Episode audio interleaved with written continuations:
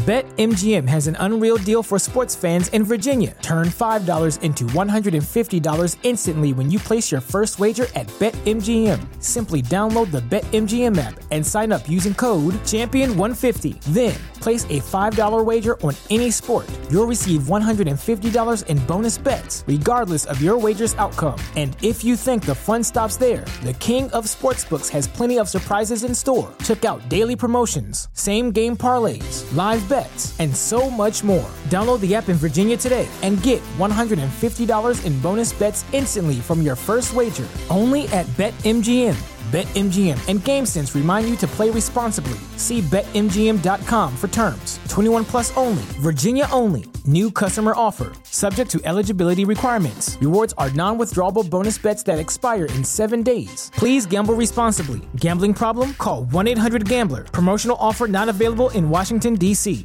Bandwagon Nerds is taped in front of a live studio audience.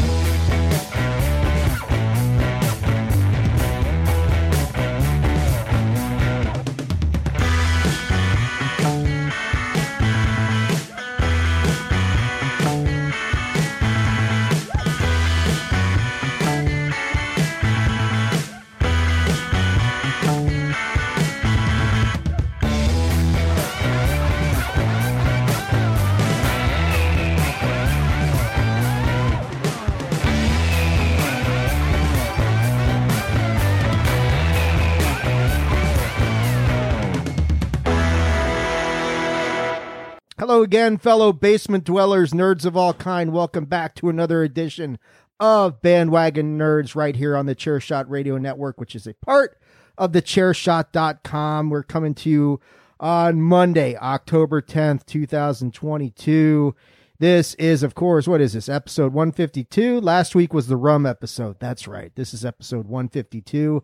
I'm your host today, the lawyer Dave Ungar, Patrick O'Dowd at what if, if you listen to musical chairs, the season finale, you would know that Patrick is at Hall and Oates today, having a blast of a time. I am absolutely sure.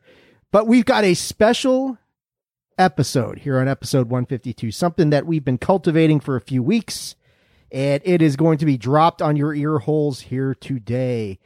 It is time for Nerdomania. Woo! I am not alone, of course. We are joined here today welcoming back to the show, and you guys need to shut up already. Welcoming back Welcome to the back sh- to the show, Wel- the puppies. The puppies are back and and vocal as always. But Ah, Jr. There's puppies. yeah, see, he agrees with you. Hey, stop that.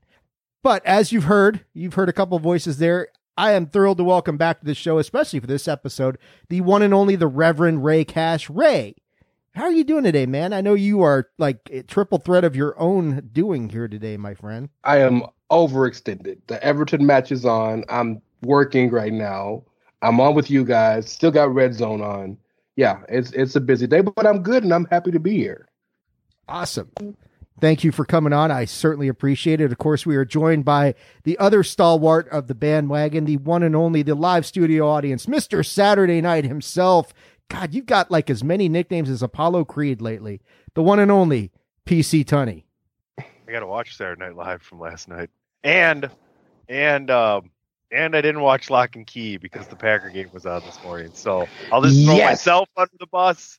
And Patrick, you can send your hate emails to at it's me DPP. I can break it down for you. Rey, will No, you summarize this episode for us, please?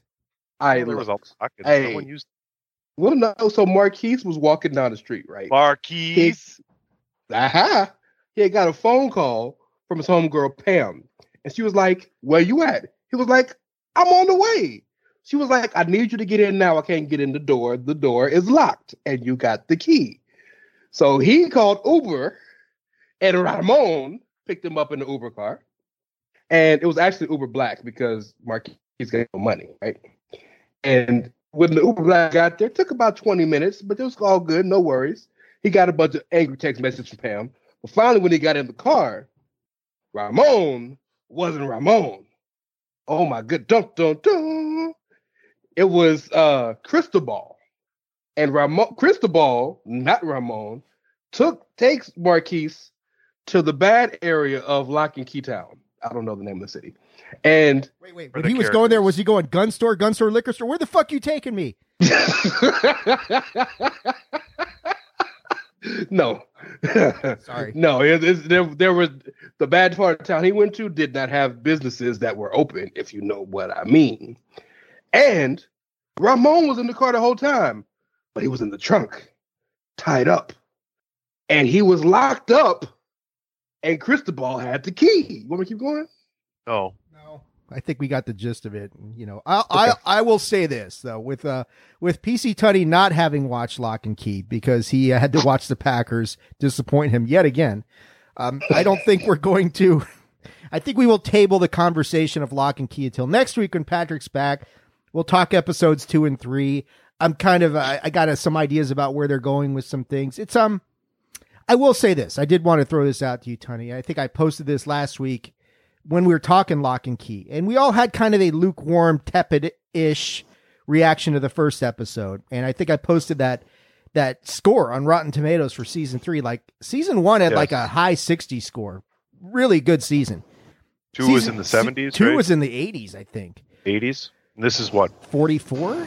forty. Yeah, 40 That's something. I saw. um I, I don't know, a little concerning. I mean, does that I, I know you haven't seen this next episode. I will say after seeing it myself, watching it this morning, uh, I, I can see some of where some of the concern might be as far as where the, where the series is going. Um, my feeling, and you can tell me next week when you watch this, watch it this way. To me, it feels that they are kind of appealing or deliberately trying to go towards a younger audience this year, and I'm not you know, and I'm fine with that, but I'm not sure that that's what I was looking for. And I, I've read some of the synopsis of the upcoming episodes, and I think Bode kind of does a character change, which he needs.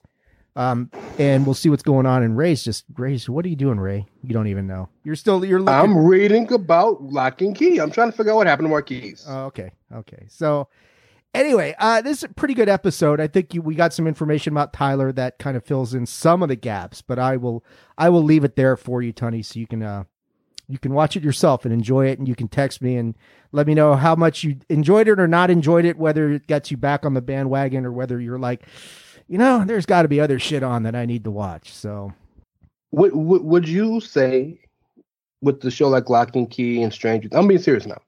Uh, with show like Locke and Key and Stranger Things and stuff like that, that young adult um, content is the most popular again, more popular than more adult stuff on on streaming services. Because you, if you say it's going to more of a younger skewed style audience, See, like Stranger, Th- uh, see, like to me, Stranger Things kind of mirrors Harry Potter a little way. Started off very young adultish.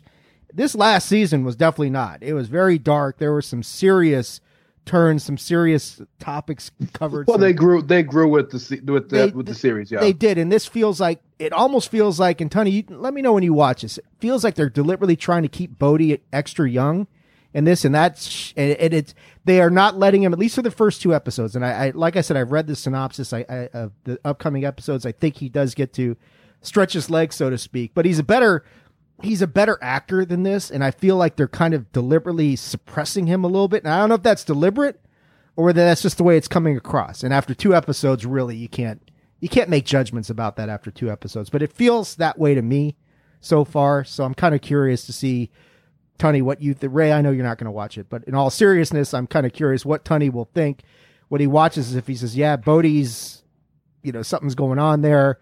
Um, we'll see. We'll see what happens. It does look, and they they there's some elements of the show that are still very good and very kind of curious as to where they go, but with that being said, since we are going to table this conversation, I think you know what we're going to go right into the trailer park. As soon as we get some banjos going, we will up, we will push the schedule forward a little bit.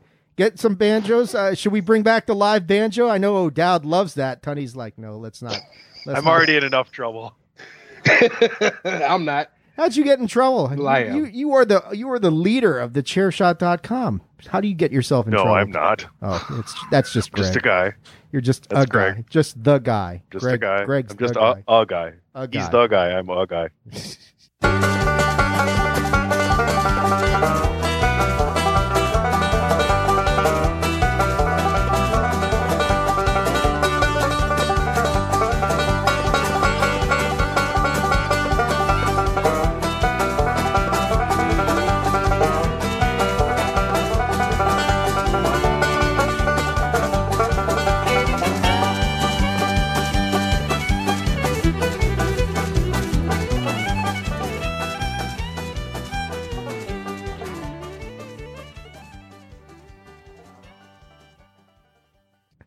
Uh, we had uh, three trailers on the trailer park. There were some other ones on there that I, I, I kind of left off just because I thought we might be pressed for time. And now we've got all this extra time. I don't know what to do with it. But the first trailer is, this is one I think Patrick shared earlier this week. Man, you know, it's like I remember Bad Santa from years ago, and when I first saw the trailer, I'm like, oh, it's going to be a Bad Santa ripoff, and I was kind of wrong. This is a movie called Violent Night with David Harbour. Is is that who it is, Tony? I believe so. Yeah. So, so, I mean, speaking of Stranger Things, Hooper from uh, Stranger Things or Hopper, excuse me, and uh, he's in this thing, and and I mean, yeah, this is this looks very very fun. Uh, d- a dark comedy all the way. This has a, a very much of a kind of cable guyish sort of dark comedy feel to it. Rey, I'm going to turn this over to you because I think you actually really did watch this and don't have to, you know, make it up as you go along. What did you think of this Violent Night trailer? I Well, I can Crystal make it up. Ball had never celebrated Christmas before. No, He's Jewish, right? Go ahead. Cristobal Well, no, Jewish. no, Chris, Crystal Balls. He celebrates Navidad. Come on. Probably celebrating Chris Mahana Kwanzaa, right? Is that he celebrates Festivus. there? You go. Um, no, hey, look. First and foremost, David Harbour is just getting all the money and getting all the fun roles. He's just having the time of his life, and I'm happy for him. This, you know what I thought about when I saw the trailer? By the way, John Leguizamo, love that dude. Um, I thought, well, that makes sense that that uh Santa knows how to fight. Don't you think? Because if, if if if Santa is technically a deity, he should know how to defend himself. And I don't know if he's the if Santa if Saint Nick oh jolly old Chris Kringle will be out here like stabbing dudes in the in the head with like sharp candy canes or nothing. But eh, makes sense. It's pretty fun. Of course, of all the houses homeboy would try to rob, he robs the house that Santa's at. Of all the eight billion houses Santa's supposed to go to, Oh, come on, timing. well, didn't the girl she get like something from her dad that allows her a direct line to Santa, and she calls in the cavalry, and Santa kind of shows up and just whoops some ass? Or... That may be the case. I I wasn't paying attention to it that hard, so that may be the it, case. Rey, you're hanging out with Cristobal too much. Well, I'm trying to stay away from Chris Ball. Chris Ball gets you in trouble. Like the type of trouble Tunney thinks he's in, that's nothing compared to Chris Ball trouble. And Tony's in so much trouble he just left. Uh, so- just, Fuck lock and key. yeah. Forget No, I'm here. Oh, I'm there, he here. is. there he is. He's there. I'm here. I'm here. Those I'm here. damn Packers ruined everything for I- me today. honestly, this this this uh, dropped in the DM, and I was like, oh, okay. And then I watched the uh, preview just before we started. John Leguizamo was in this too, um, Beverly D'Angelo. But this looks awesome. Um, isn't this from the people who did Bullet Train? Yep. Who did Bullet Train? Bullet Train, John Wick, Nobody, and Atomic Blonde, and Atomic uh, Blonde, and a couple of other ones. But those are like the ones that aren't part of um, major studios. But yeah, that's those are all fantastic movies, by the way, that I just mentioned. Yeah, I thought I thought the trailer looks a lot of fun. I mean, there's a lot going on. I think you know, like Rey, you're talking about. It makes sense. Santa could fight. What was the movie? Was it uh, what was it? The first Chronicles of Narnia, where they're in in in Narnia, and there's a version of Santa in there who's not quite the Santa you think he is, and he's kind of a more of a heroic, semi badass kind of uh, character, that sort of thing. So yeah, the fact that Santa knows how to fight and he can call upon all of his magical, mystical powers, and he's not just this jolly old guy eating cookies, drinking milk, and you know cleaning up reindeer shit. But uh, you know he's somebody different than that. So I thought, I thought, yeah, this looks like a really fun movie. Uh, it's coming out. When when is it coming out? I think I put the date on there. December December second. December second. Yeah, December second. It comes out only in theaters, so this one won't be a, a Netflix streaming special. This is one that um you know when you look at everything going on for the Christmas season, okay, this might be worth getting out to the theater to check out. I it looks like you said, Rey, very fun. What's up? I'm just I'm just waiting for the holiday verse because you know if if we got you know everything's universe now, so we got we got Killer Chris Kringle. Where's the evil Easter Bunny? Where's uh the the big turkey, or and the grape and the and the great pumpkin, and all these other you know what I'm saying? Like Uncle Sam, like the Uncle Sam. Like where I'm Uncle for Sam hero- Raimi. Uncle. Sam Raimi. He'll be directing. Sam I'm ready for the hero verse. The groundhog from Groundhog's Day. Yes. I'm ready. Yes. Yeah. We'll get Let's go. big old walking tree from Arbor Day. Oh wait, that's Lord of the Rings. Never mind. If Universal was going to do that with all the monsters, why can't we do it with the holidays? That's Groot. That is Groot. That's right. Very, very astute observation there, Mister Tunney. So you're not completely in trouble. You're not completely in trouble. You still, you know, you're still with us. I, I appreciate. I appreciate you being here, Tony. Bigger Uh, guns about. The uh, second trailer on the trailer park today is an interesting one. I read some comments that the animators for this thing need to get a raise, and that's true because this looks phenomenal. It is the Super Mario Brothers movie coming out in April of 2023. Um, trailer kind of begins with uh, you know with with Bowser invading the uh, the kingdom, and uh, you know, do you yield? No, I do not. And off we go. and then uh, Mario showing up with uh, in the Mushroom Kingdom, being warned not to eat bad mushrooms. Kind of wonder what would happen if he'd eaten that one. So, but that's that's a little bit too adult for this conversation. But as well, if you, if you think about it, the entire Super Mario world is because he actually did eat some bad mushrooms. That's if right. You think about it. That's right. Tripping balls, Super Mario World. Take your pick. You know, it's kind of six in one, a half dozen in the other, that sort of thing. But I think we've all played enough Super Mario games that we all love the franchise. Um, you know, they've they've made attempts at dabbling with bringing this series to life in either animation or other mediums, not video game related before, to mixed results. Let's we'll be kind and say mixed results. This looks like it's got the potential. You got Chris, Chris Pratt playing Mario. You got Jack Black playing Bowser. You got a, a, a lot of other really good air, actors and voice casts. Tunney, I'm going to turn this over to you. I know that you've played Super Mario. I know you've watched DP probably play a shit ton of Super Mario as well. Your thoughts on this movie? The animation looks fantastic. It, it really looks promising so far. What are you thinking?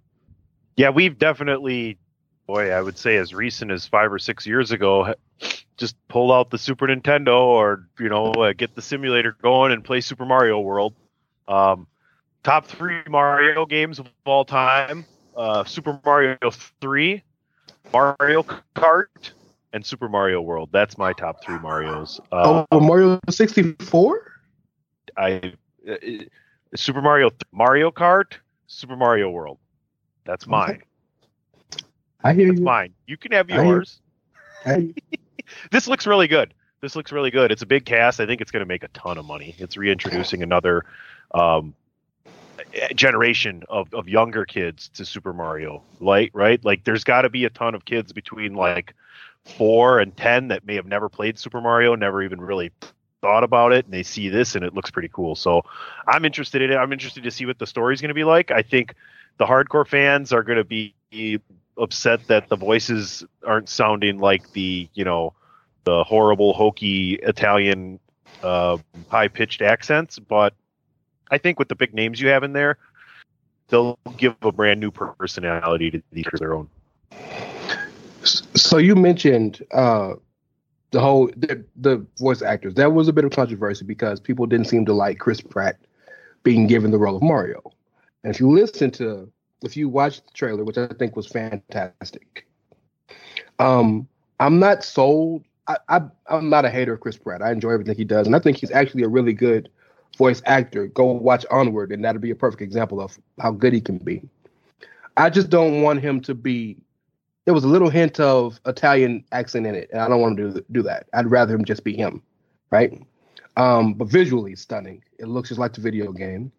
And I like that you mentioned, Tony, that introducing a whole new generation. Well, this generation of kids knows Mario as the dude on Smash Brothers.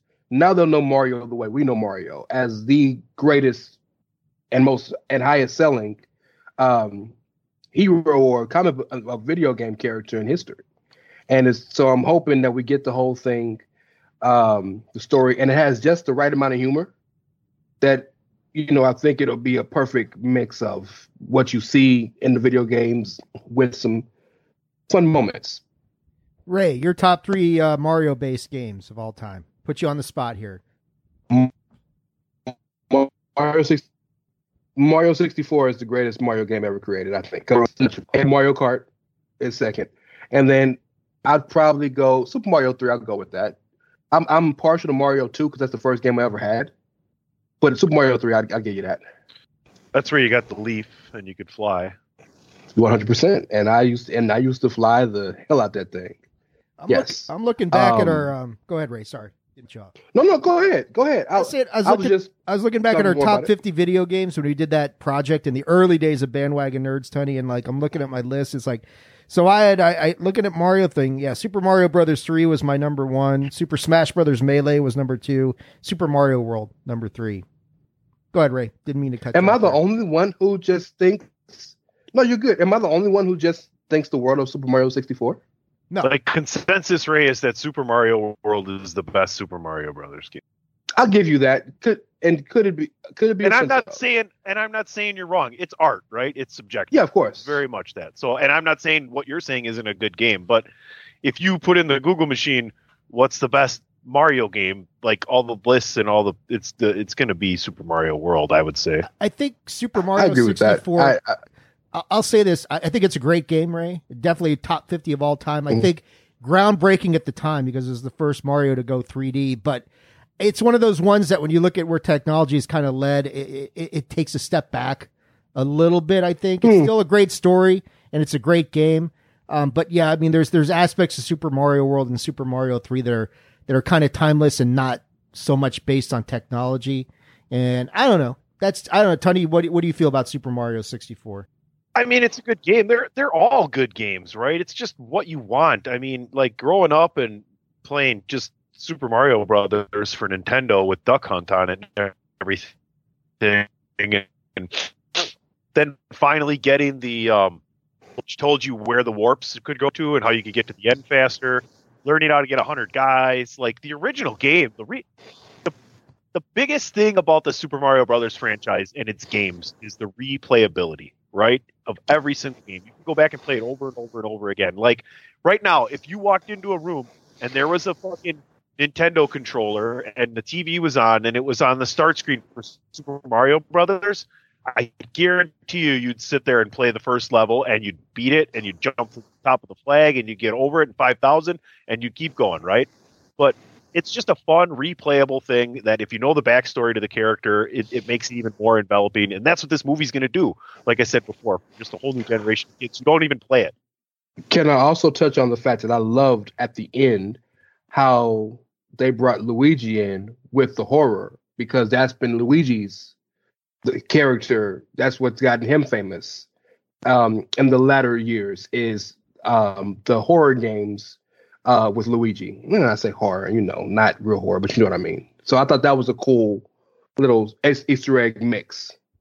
So I'm on um, NintendoLife.com. Do you want to know the top five, their top five Mario games of all time? Sure. Number number five, Super Mario Galaxy 2 for the Wii. Number four, Super Mario Maker 2 for Switch. Uh, just yeah, okay. S- Number three, Super Mario Galaxy, the original for Wii. Number two, Super Mario World, Super Nintendo, and Super Mario Odyssey for the Switch is number one. Rey, I gotta look to see where you be at. Super Mario Brothers three is at six, and sixty four is at seven. the, the the Mario Switch games are dope. I have a Switch and I have some of the Mario games, so they're dope. But man, that's a lot. There's got to be some recency bias, man. And I hate the Mario Maker games only because it's not a game to me. They have a story, or is it Like- just making levels? You make you make your own levels. It's like it's like Minecraft to me. Or Little Big Minecraft Planet, isn't a Little Big. Planet, stuff like that. Yeah. Yeah, it's, it's not it's not a game. The game that uh, Tony on that list does Super Mario RPG make that list? Because that to me is one of the most underrated games of all time. I already closed it out. Oh, and that's what I've never played. Dave. I've never played RPG. I need to go look that up. Yeah, that's a good one. Paper Mario is really good as well. Um, Paper Mario's good. Yeah. there's a yeah, there's a ton of them. I mean, and then you know you could, and that's just kind of like staying with the Mario proper timeline. Yeah, you can get way off in the weeds with uh, Super Smash Brothers, Super Mario Kart, Mario Tennis. Good God, there's so many Mario based titles. Let's um let's move along to our um wait before I go, I'll put this out to you guys. One character from the Mario universe you really want to see make an appearance in this movie, Rey. I think Yoshi's a good one, but because we have Bowser, I'd like to see Bowser Jr. Bowser Jr. is one of the coolest and most interesting characters that exists because he hates his daddy. I'd be shocked if So, yeah, Yoshi's, one of those two. I'd be shocked if Yoshi's not in here. Tony, what what do you think? I don't know that necessarily. I I'm yearning for make sure that they get this specific Super Mario Brothers character into this, but I want to see more of all the levels told in the stories. Like I want to see Koopa's castle, right? I want to see like you know we already know we're going to be you know with Toad and running around with the mushrooms and anything. So I want to see all of that kind of different things, and I also want to see what what it if this is where are Mario and Luigi from in this? When it's over, do they go back to their home, or do we ever get a know where? Like, are they from New York? Is that where they are? Do we get like? Do they miss their New families? Do they miss? Do they? Well, do, you know, they. I mean, they're. Yeah. It's pizza. It's Italian. It's plumbers. What do you want me to do? That's fucking New York to me. I'm sorry. I mean, And is the and there's the nothing wrong with scene gonna be loving pizza, being Italian, or being a plumber. So, uh, you know, I'm not digging on any of that, but that's just the backstory of this. So that's kind of what I want to see. I want more of the story as opposed to like, I think we're going to see a lot of the different characters and you go, ooh, that's the fire mushroom thing, or that's the fi- or fire flower, or that's, you know, that's the ice bad guy, or, or whatever. So, And is Rey, is Rey the stole scene gonna you be know, Wario? You stole my idea. I want to see Wario. That that's what I want to see. Whether it's Wario? a post Wario, yeah. what if, what if, what if that's the end of this movie and that leads to the next one? Is it's a hit cliffhanger with Wario? Like at the end, Post credit scene, yeah. That'd be cool. everything You know what- you seem is fine and you and you just you just hear you just hear Wario and then the, the W comes You know in what else like, would be flames cool? or something Is if they did something like- coming if they did something at the end and like uh you know September 2049 post credit scene, post credit scene, it's Mario and Sonic and they meet each other. That would be freaking hilarious, man. Now, they're not mash up for that would be awesome Oh my god! If those two companies could put their shit aside and actually make a cross. talk about a crossover- nerdo talk about a nerdomania match Ooh. Well, okay, so if we want to be legitimate, if Nintendo really wants to get into movies, Link, Metroid, all these characters they Talk about got. the Nintendo verse.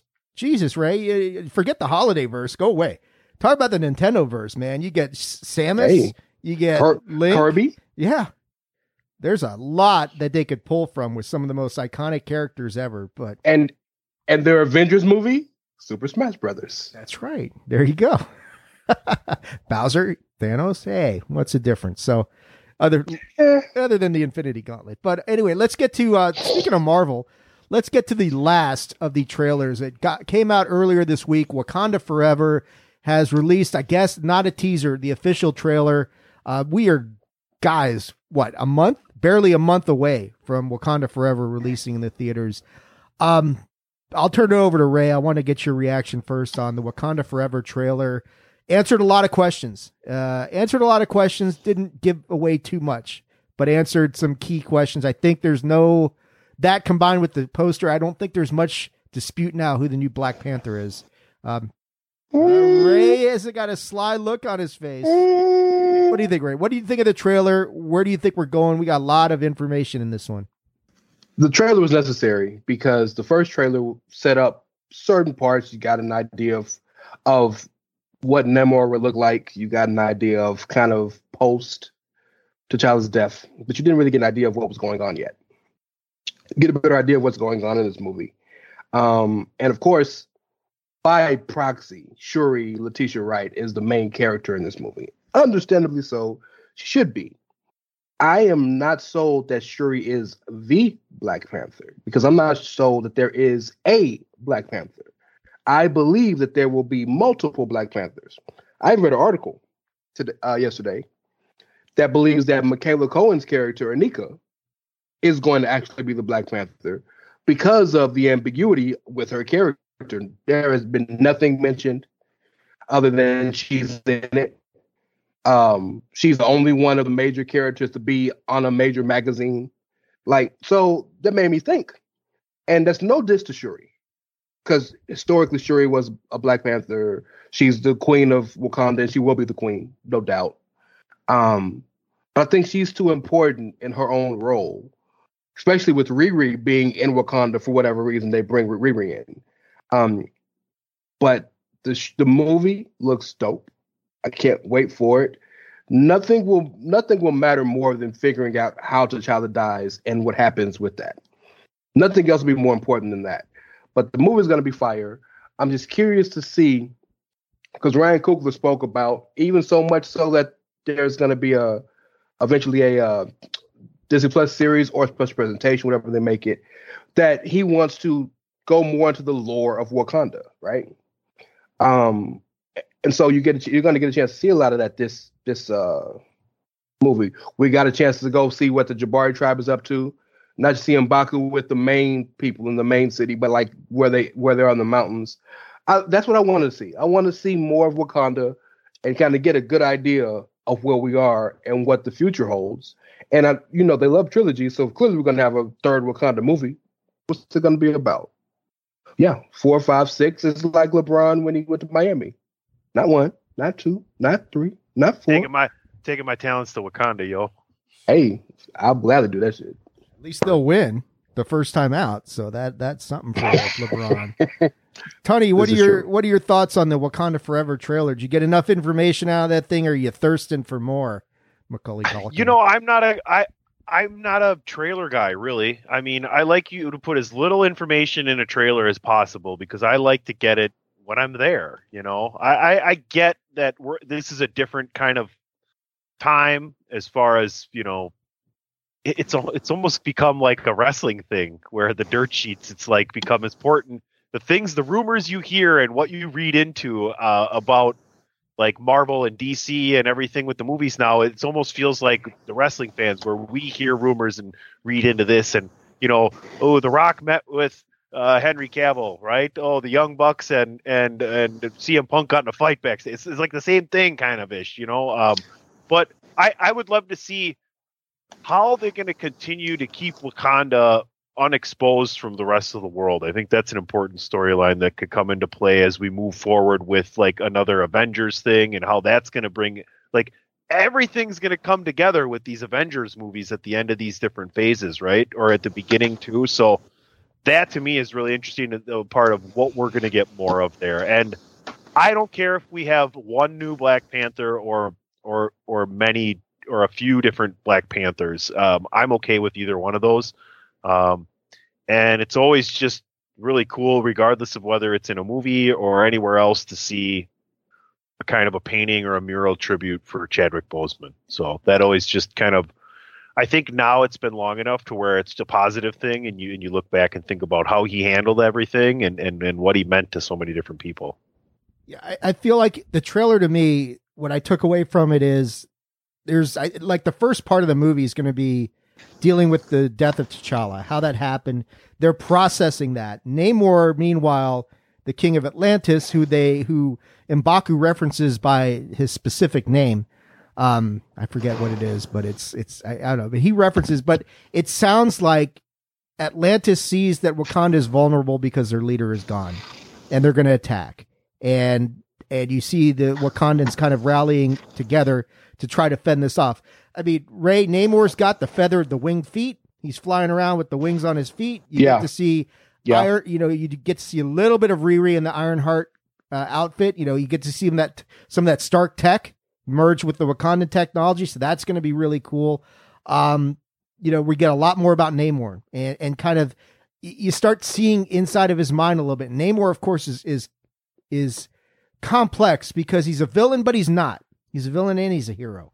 And you could see little bits of that in this trailer. But it looks it looks really awesome. I, I think part of it is going to be them processing the loss of Chadwick or T'Challa or both actually, and um, you know the fact that Atlantis sees an opportunity, and, and we don't know. I mean, I'm sure we're going to get more into the history of Wakanda and Atlantis. I'm sure there's more there, and I suspect that Atlantis has tried this in the past and failed due to the presence of the Black Panther, and now they see an opening.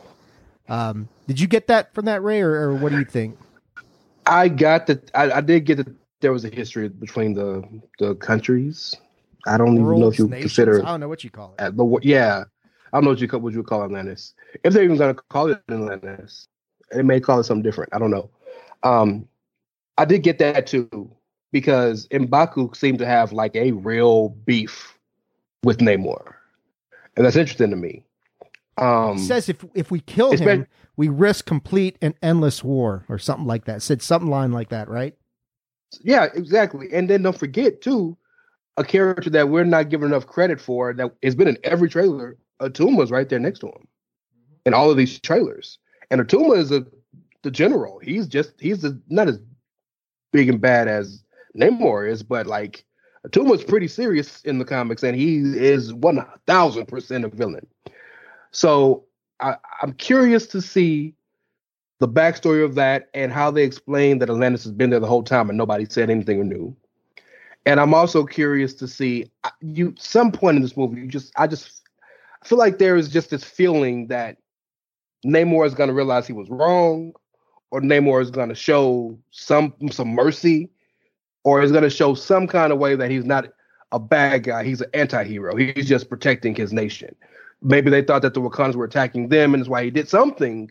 Is going to almost admonish him of the the, the villainy that we perceive is going to happen, and you almost have to do that now because with no T'Challa, there's really no beef between the countries because the beef was never between Wakanda and and Atlantis. It was between Namor and T'Challa.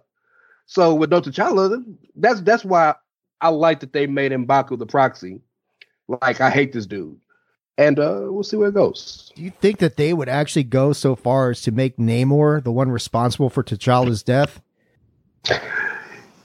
They should, but it would be disappointing because that is one of so there, there's stuff that diehards want to see that hasn't happened yet, and there's stuff that casuals are interested in possibly seeing. One of the things that diehards have always wanted to see from the beginning of the MCU, when we knew this was going to be a thing, was Namor versus T'Challa. That's one of the biggest things in the comics. They hate each other. They'll work with each other today. They'll hate each other tomorrow. Peter Griffin and the Big Chicken can't stand each other. So it would make sense for the respect to the history of that twosome and that feud if that happened. But I would not be shocked if it did happen if it was accident. Yeah, that may, sorry, Tunney. Go ahead. That would create the beef, but I mean, even bigger beef between them. But uh, yeah, and Tunney, you yeah. know, like Tunney's saying, you know, about the, uh, the, the Wakanda kind of getting out there more to where I get the impression the world knows about they've existed and they've hidden their technology for a long time. But the fact is they're talking about Namor threatening the surface world, which kind of brings Wakanda into action, right?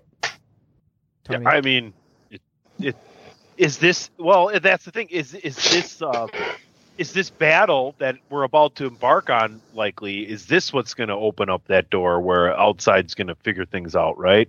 Um, what if what if Rey's right and the and the and the real story is uh, the struggle of of overtaking Namor and and and his rule, right? That could be that could be the story right there. I mean, what better way to build a, a new and and 100% accepted Black Panther but than to have them come up from being held down, right? I mean, that just that's just classic booking right there.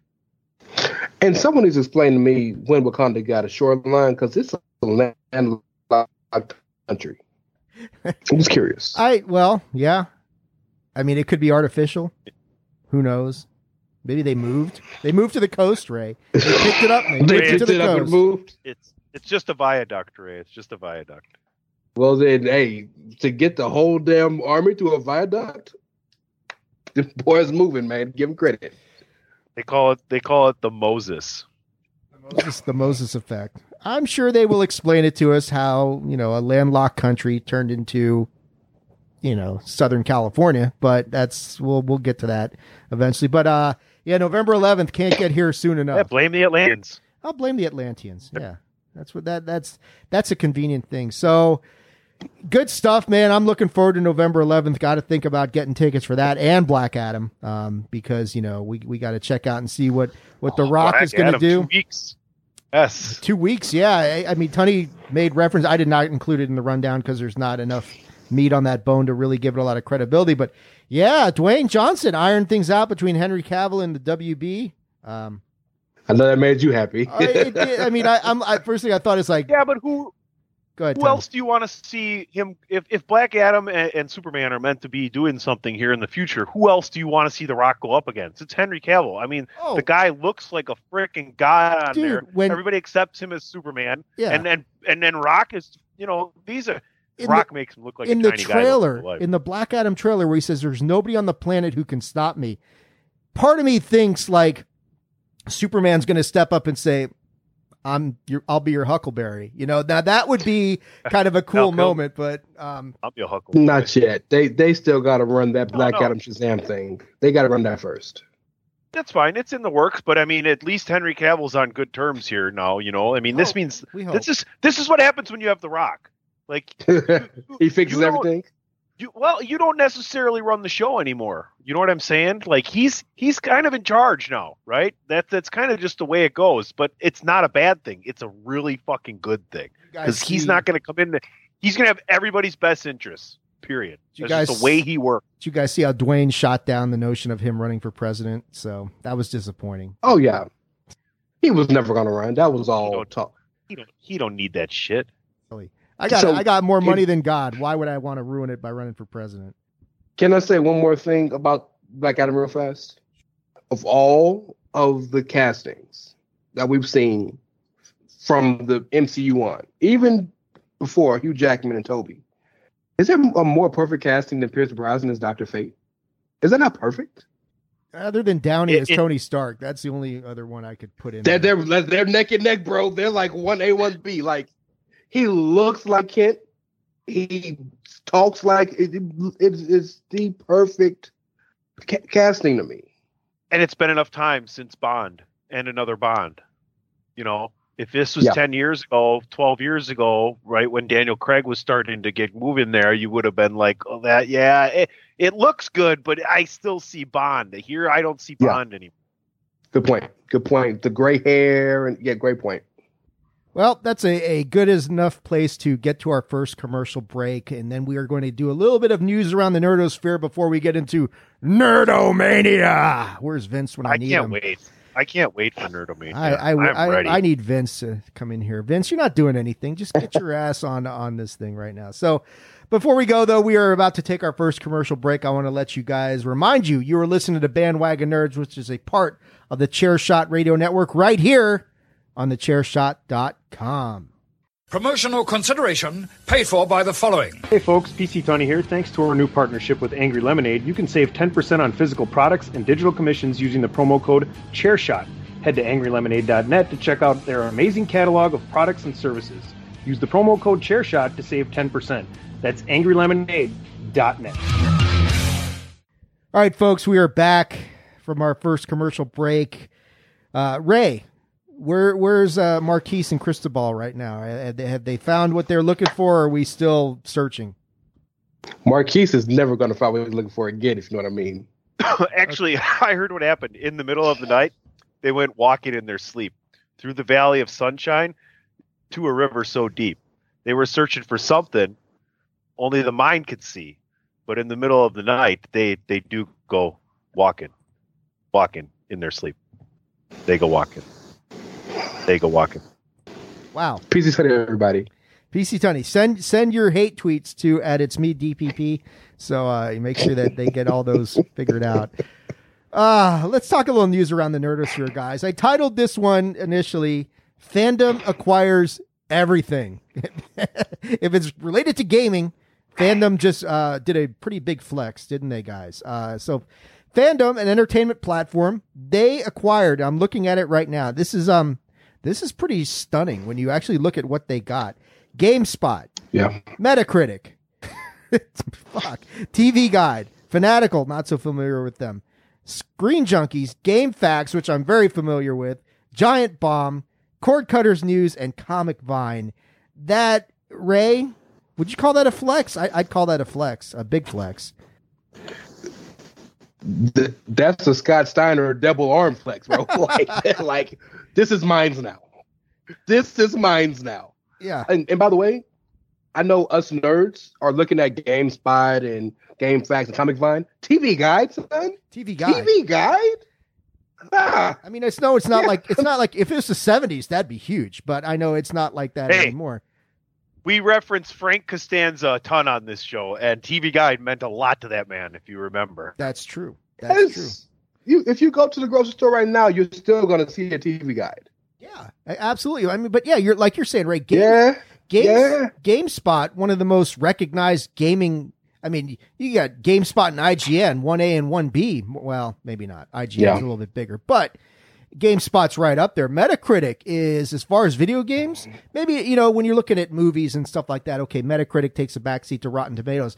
Not with games though. As far as a game aggregator, Meta- Metacritic's number one. I don't even think there's anybody remotely close to number two as far as a game aggregator. That's massive.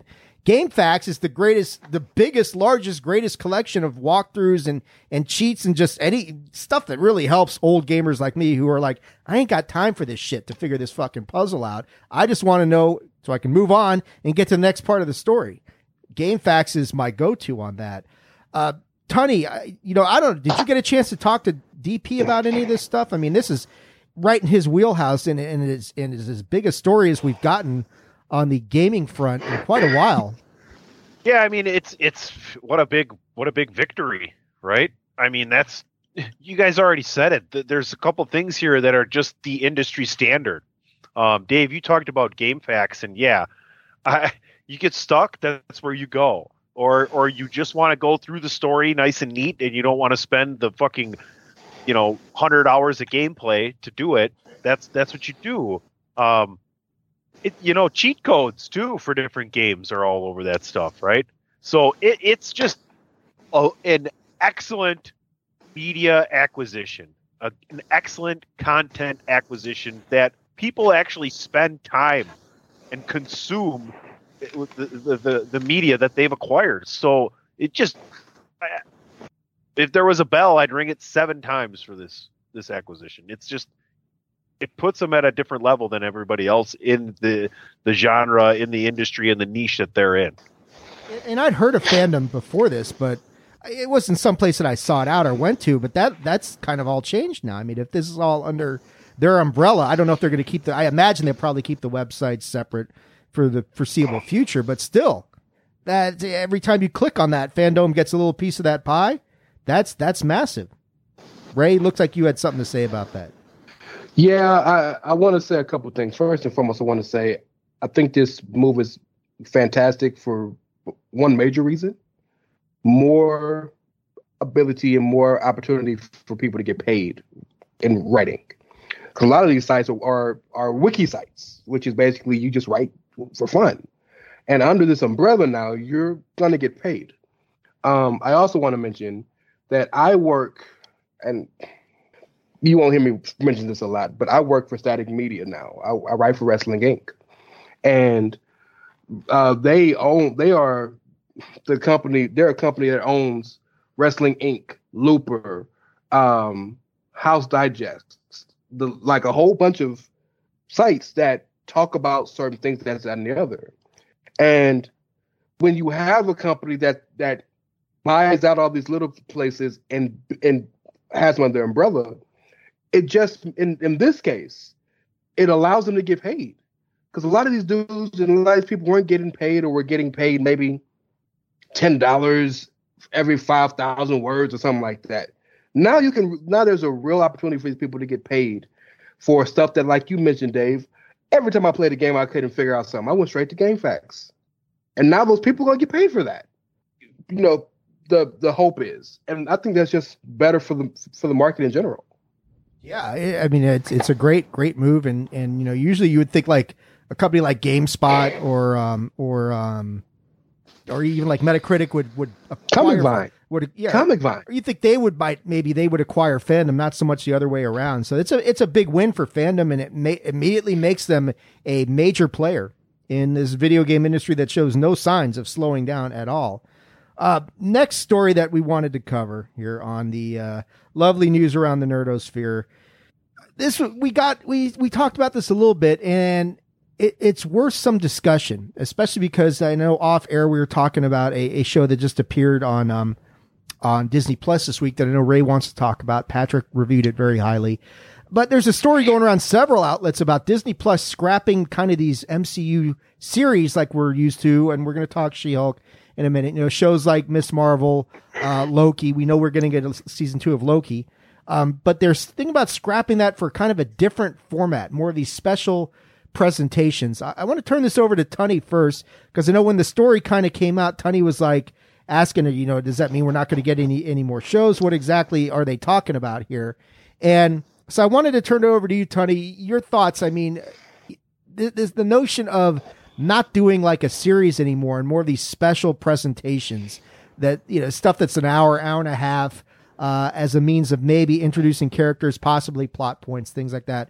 What are your thoughts about that? Are you in favor of that, or, or do you kind of like the way we've been for the last year, year and a half, really, with these series coming out every couple months? I think they're trying to test the waters and see if they're going to get bigger numbers special by special or bigger numbers week by week with a series. You know what I'm saying? So this is all uh, this is this could all change, right? Like there uh, there's some things I couldn't imagine them doing as good if it wasn't a series. You know, and they they put up big numbers with these series. So maybe it's a different way they want to present things moving forward, considering where these different. I mean, I imagine. It, are they just talking about Marvel? Just Marvel. Yeah, I think it's just Marvel. I don't know about if they're thinking about this with Star Wars or what they're doing, but I mean, they got a bunch of Star Wars saying. shows in the can, so to speak. Right. So it, it's interesting. I, I just don't. I wouldn't put like hundred percent into what they're saying is is the end all be all of what's going to happen because the money's going to talk in the end, and wherever the wherever the viewership lands is, is the way they're going to go. Um, it, it just may be a different route of storytelling here in the in the in the near future. Rey, first off, what your thoughts on this? And I know you saw what was the special that came out this Werewolf by Night? Is that the Yeah. um, Yeah. which is a, a good example, I guess, of one of these special presentations that that uh, Disney Plus is talking about. So, first off, your thoughts. You know, how do you feel about the possibility of them kind of pulling away from the streaming series, doing something more like Werewolf by Night, uh, special presentations, things like that? Do you think that's that's a good idea, or do you kind of prefer the present model? Well, I think it's a genius idea, but they're not pulling away from the series. They're just adding another way to tell stories. If you were to tell me that every series coming forward was going to be now a, a special presentation, I'd have a problem with it. But that's not the case. How many times have and this is this isn't just limited to the Disney Plus series, but how many times have we we had a series and we that was ten episodes, that was eight episodes, and we said, well, really didn't need that many episodes to tell the story. That's what I think they're seeing and they're realizing and they're kind of pivoting. Um, because every character doesn't need six hours worth of content or four hours worth of content or 10 episodes, which however many minutes of worth of content to get them over. And I say M, like EM, not them, not yeah, them over, not him or her, just them in general. Um, and Werewolf by Night is a perfect example. And Werewolf by, by Night, and this isn't this, I'm not giving anything away clearly, but you have the werewolf, Jack Russell, you have Elsa Bloodstone, and you have Man Thing. All three of these characters are, I'm not gonna say super important, but are characters that could play a role going forward. But did you need six episodes of the Elsa Bloodstone show? No. Did you need a season worth of Man Thing? No. And so in this perfect 55 minute special, they explained who they were, what they what they were about, and why they mattered. And if you look at the series that are going forward that are supposed to be in this new format. I disagree with Armor Wars because the Armor Wars story is a story that needs time, in my opinion. They're turning that into a movie, right? Not not one of these special. Yeah. present- Okay.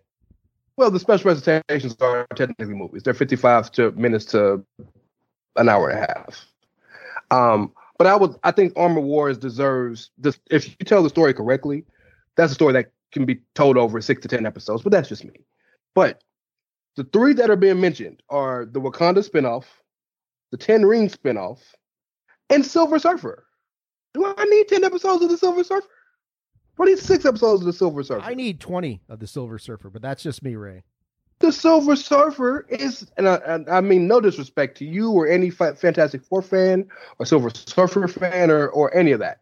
The Silver Surfer is one of the most uninteresting, important characters in in, in history of comic books.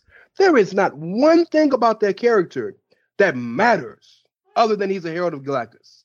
Nothing that, but he's important because of his power and because of who he is in reference to one of the biggest bads that exists and who he becomes when he leaves.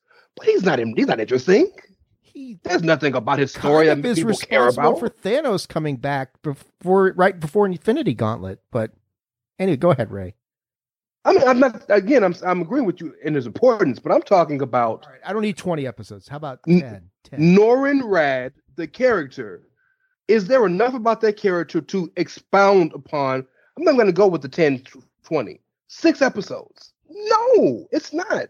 And so if you give me 55 minutes or an hour and a half to explain who he is, why he's important, and then we can start putting him in other things. Yeah, like uh, Xialing is a great character from um ten from uh Shang Chi. The Ten Rings is I like what they're how they changed it. I don't need to see six episodes of that. So I just think it's a different way of expanding an already massively expanded story space.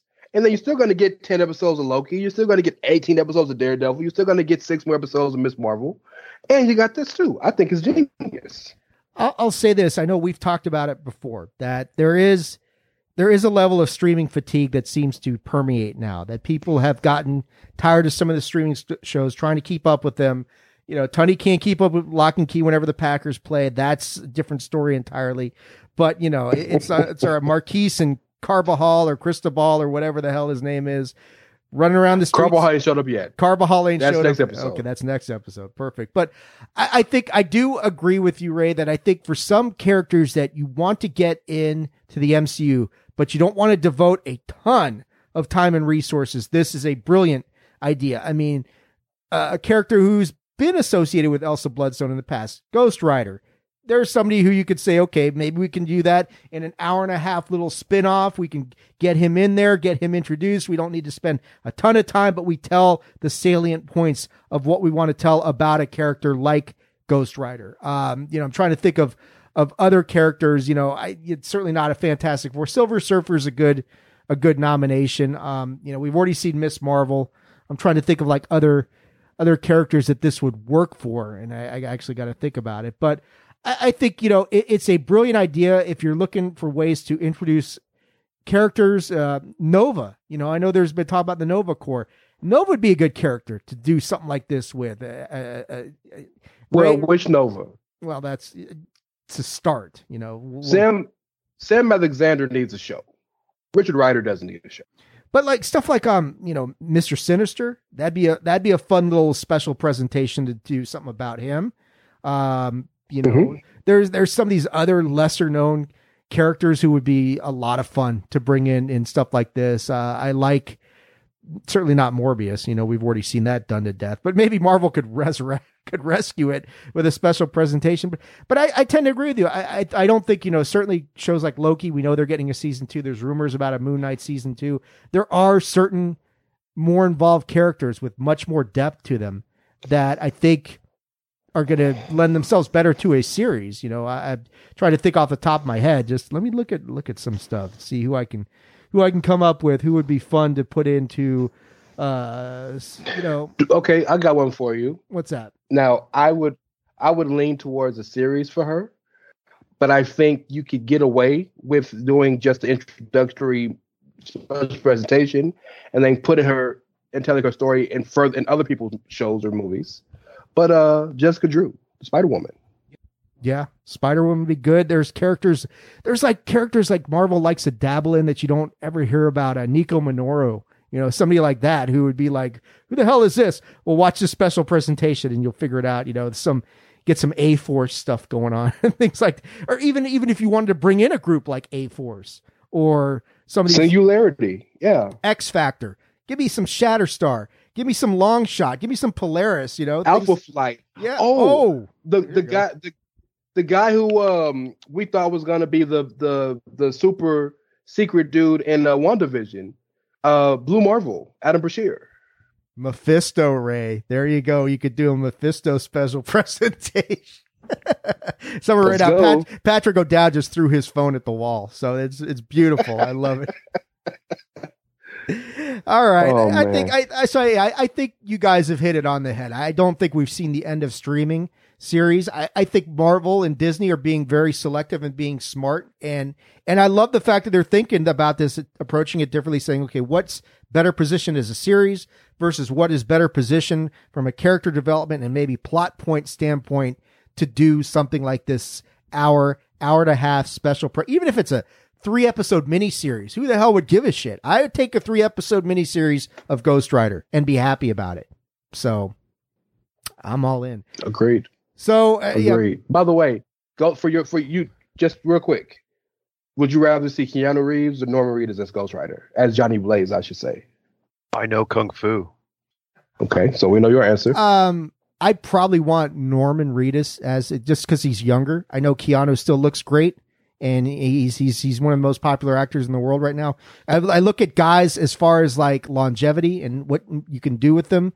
Uh, probably, eh, I I think Norman Reedus lends himself a little bit better to Johnny Blaze than in my and he dog. just my dog. One of my dog's name is Johnny Blaze, and he's looking at me like, "What? What the hell are you talking about?"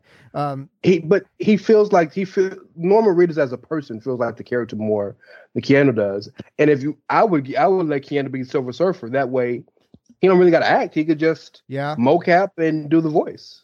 he'd be perfect for that. Good call, Ray. I like that.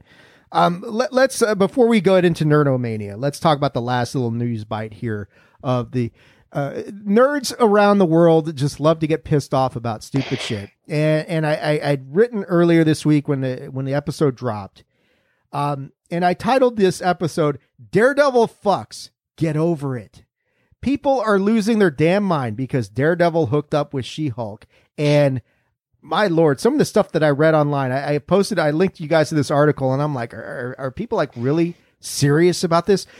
He's relatable, and he would never do that. I can't relate to him anymore. Are you human being? If you're a human being, you've probably had sex at some point in time, unless you're a 40 year old virgin or something like that. Tony, go ahead. You're dying to jump in here. Go ahead, man. I think you already Oh. hit the nail on the head. All you got to do is fa la la la la connect the yeah, dots. I mean, if you're Uh, if you're human, like and seriously, you're upset about this? This is one of the funniest things that's ever happened in the entire MCU fucking universe. Is Daredevil taking the walk of fucking shame in Yes. his fucking superhero suit with his boots in his fucking hand? This is one of the funniest things ever, ever. It, this whole series is phenomenal, and once again, it's two things. It's a great story being told by a well casted group of actors. I love the episode. O'Dowd, I know he said it was the best episode of She-Hulk so far. I would tend to agree. The only thing about it that, for me, from the Daredevil standpoint, and I asked my wife because she's she's watched all of the Daredevil stuff on on Netflix, and I've only watched part of it. And I'm like, babe, uh, we're watching this. I'm like, okay, there's been some complaints that this isn't the Daredevil from the Netflix series. What do you think? And she said, well, he he said she's like, well, this could be a different time frame. He does seem to be less troubled. He seems lighter. He seems happier. Um, and, and of course, we've all talked about it that the Daredevil from the Netflix series may not necessarily be the one who comes across in the MCU. But uh, you guys, I don't know, did you guys watch the Daredevil series on Netflix? I'm pretty sure Ray, I know you did. Uh, did you have an issue with this kind of character? Do you consider it a complete character change, or is it just a alteration of, of that character personality? Neither. It's the same guy. Okay. Watch the end of every series. he has hope at the end of every series. Season one, season two, season three. The only one who didn't have hope at the end was the Defenders when he thought Elektra was dead. But he has hope at the end of every series.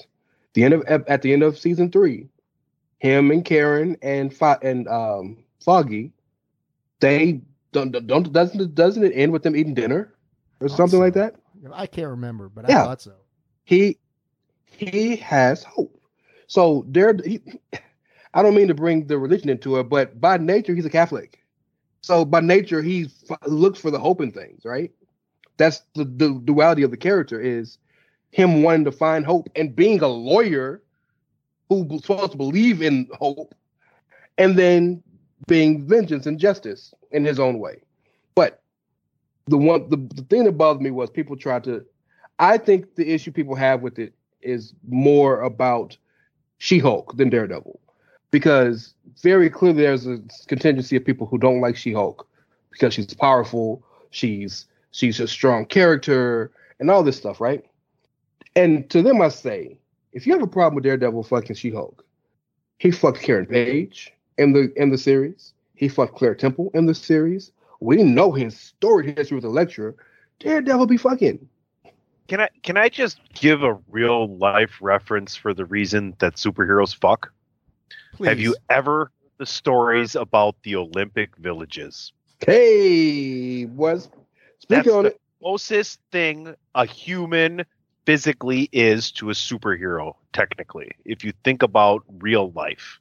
So, when good looking, in shape people who are smart, powerful, talented? get together, to get together, you know what happens?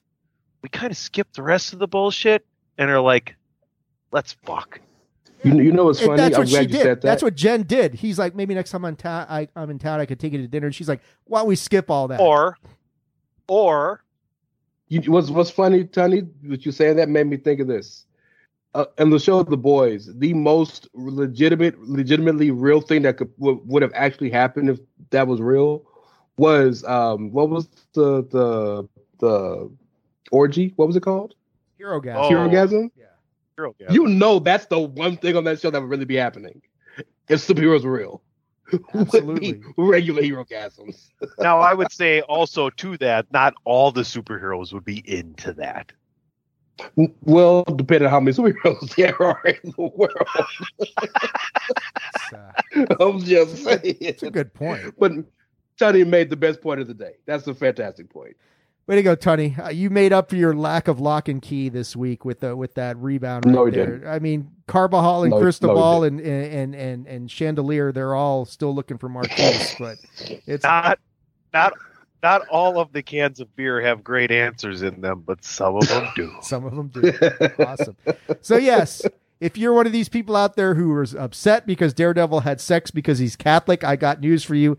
Catholics have sex. I just throwing that out there for you to think about. Without rubbers. Yes, unprotected I- sex, no less. It's, it's, and it's really low hanging fruit to come back at said group. So we'll just, we'll just, It push just, it's just, it's Okay. just, it has been an ongoing thing with She-Hulk. The stupidity of some of the fans out there that just like it, it it's almost like you, you say, "They're are they really? They're really upset. There's really people upset about. Okay, I'm not sure I understand. this is a this is a mainstream adult sitcom based in Marvel Universe. That's what it is. And if you don't And- like it, don't watch it. I mean, I've- that's it. I've Someone had to explain that. Watch it or lose your fucking subscription and still pay. That's not what happens. And I, I've had to explain that to friends to friends of mine who were like, "Well, I don't like the show." Well, why? Because not what I expected. Well, what did you expect? Not They never lied about Not what it was going to be. Has It to was always supposed to be a, a sitcom. I, these same people, I guarantee you, they laugh at certain parts of the show, so they can just kind of continue their keyboard warriorship, like we've talked about before. Uh, I have one follow up, Dave, if I may. I have a question for both of you again. You're going to ask me about the yellow Uh, Daredevil suit. Yeah, I don't like it either, Ray. But go ahead. No, yeah, that's just garbage. That's just I know there's camera footage mustard. of me at Herogasm Ray, but I was I was never intending on participating, like I said before. Well. Thank you for telling your truth. That wasn't the question, but I appreciate Tunney, you video of Tunney and a speaking your cuddle. truth. We have video of Tunney and a cuttlefish somewhere online, right? But go ahead, Ray. Well, Rest in peace to Tim. Poor Timothy. She started, out, she started out a mermaid. no, it never. Um, so we see how the episode eight ended. Um, the world got to see the Hulk version of She-Hulk, the scary part, and Hulk King is try to dox her and put her out there, and we know that episode nine is going to be the end, and we're going to get the reveal of who this person is. What do you think is going to happen? Who you think who you think the big bad is? Any idea? Do you care? I'm guessing. I care. I just have no idea. I, to me, I'm guessing. Well, I don't know. Kingpin would be a good. Bring him in at the end of this thing. You got Daredevil, kind of a, a, as leaping off into that direction. Maybe Kingpin. What, what do you think, Tony? Sounds good to me. So I have believed from the beginning of the from the beginning from the moment the show was was was announced, and then furthered when we when we heard about the new Phase Five and Phase Six movies, that this is Samuel Sterns, aka the leader, right? And I we know Sam Sterns leader is going to be the big bad of Captain America four. Um, She Hulk has kind of been like a a, um, a conduit to the Hulk movie that nobody talks about, with Eli Roth being back, so and all that. I still think he's involved, but that little motherfucker Todd, she got beef with him, and he keep playing her, and I think he may be Hulk King, working for, uh, for the leader. So I, but I'm, but I, I'm curious because this, I think what happens at the end of episode nine is going to be important for the future of the MCU in some form or fashion, like these episodes usually are. Yeah, and I think they're the. It's been a sitcom. It's been humorous. You got to see a more serious side at the end there. I, I don't foresee episode nine being as lighthearted as the previous eight. That's for sure. Mm-mm. What's Yeah. the biggest thing we've had come out of these series? Wanda. That's about it. I mean, Well, no, Kang. because not a lot of it. Well, Kang Kang. from Loki, I suppose. That's one. Um, Well, okay. White Vision. yeah. Here's the other thing. We know from Moon Knight that the afterlife exists. We know now. That's from, another one. We know now from uh, uh, Werewolf by Night about this supernatural element that's out there, which lends itself to stuff like Blade, Dracula, things like that. So that's another aspect of the MCU that they've kind of evolved and, and expanded upon. Um, go ahead, Ray. I think. I think. I think the sneaky biggest thing is the formation of the Young Avengers, because the majority of them have been introduced to these series. Billy and Tommy, Eli, uh, Young, Patriot. Young Adventure. Um, they have set up the Young Adven- Avengers Kate. right now. Look, think Yeah. about it. Think about who we've got. We got Kate. You got America Chavez. You've got Echo. You've got Miss Marvel. Um, who who are we missing? Eli, Patriot, um, Yeah. um, um, Isaiah's grandson, Eli, Billy and Tommy, if they come back to this universe in form or fashion, like you got a lot that you got a lot to to to play with. Um, I know Cassie Lang is gonna be a part of it too, but she's not in the series. Yeah, I but imagine she'll, she's going to turn into stature pretty soon. That that's Yeah. all right. Well, yeah, I, well, she well, we know she's we know she's stature in Quantum mania. Quantumania. Yep. Like yeah, so So yeah, there's a lot of little things that uh, there's so many things in motion, you know, and, and it's like everything like the MCU. Like, well, we'll never know this until the very freaking end of it. So also bringing in the Netflix verse. got Luke 'Cause Cage, Kingpin was in- Jones, Iron Fist. Yeah, yeah. Kingpin and Daredevil made their debuts in streaming shows. So it's been a lot. I think the shows have been fairly important. All right. The new Captain America was Yeah. announced. Yep. Loki, Kang. yeah, lots of stuff. But I'm going to cut it there, guys, because we got bigger and better things we got to do. We are going to go to our second commercial break. Before we do, Tunney, can you let the people at home know how can they support all the great stuff we are doing here at thechairshot.com? Yeah, thechairshot.com. Always use your head. Uh, sports, entertainment, and sports entertainment all over the place, including Chairshot Radio Network. You can find that on thechairshot.com or on any of your favorite streaming platforms. And head on over to prowrestlingtees.com. Pick yourself up a t shirt. Get it in soft style. Don't be a cheap fucking bastard. That's prowrestlingtees.com forward slash the chair shot. Chairshot Radio Network on all your favorite streaming platforms and the thechairshot.com. Always use your head.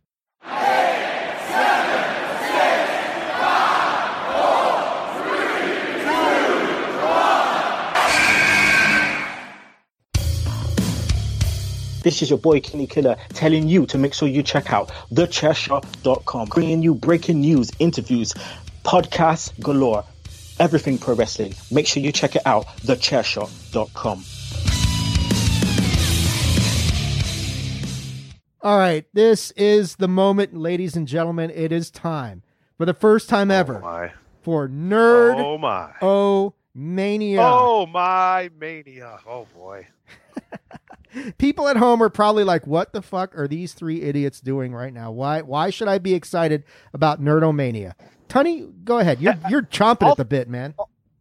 I think all three of us have really been excited since you brought this idea up. Ray, you agree? Like, I mean, I, part of the reason I didn't honestly, I worked on this during the Packer game, and then I just kept working on it and forgot. Like, I had planned to go. That's why okay, you I'm gonna watch far- forgot Locke and Key. All right, excused. was like, you're excused. And now Patrick's going to be even more mad because he can accept the Packer game, but not because he doesn't. He hates this stupid idea, but I love it. So like, I just kept working on it and thinking of different things. So, um, I guess I'll start the conversation of like what my list means. I guess kind Well, of thing Let, us like explain first. let's explain first to people what this is. So several Yeah. weeks several weeks ago, I came up with this idea that I called Nerdomania, and, and generally, here's what it is.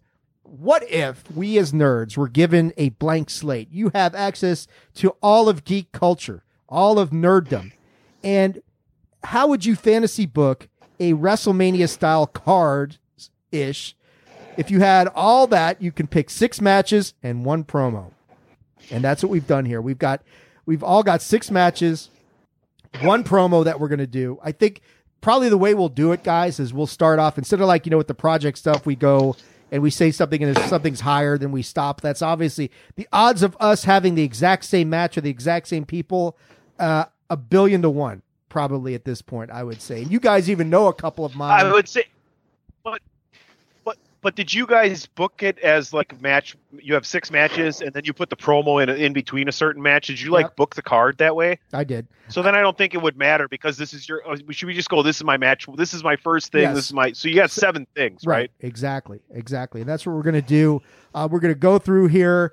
I don't know. People, maybe, hopefully, somebody, one of the 27 of you listening to this, will give us some comments as to how you think the card was.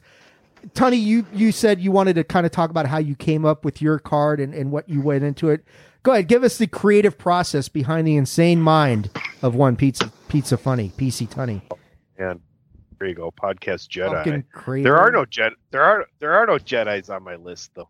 I, I It's all right. stayed pretty like I stayed pretty Marvel DC centric with a little twist, but I I tried to have a connecting theme throughout my cards. So I guess we'll kind of just see how this ends. Raymond, what went into your insane brain, insane in the membrane? It, when and wait, is is Carbajal or Cristobal are, are they in Nerdomania at all? I'm just just wondering. Nerdomania two. Nerdomania two, got it. Uh, no.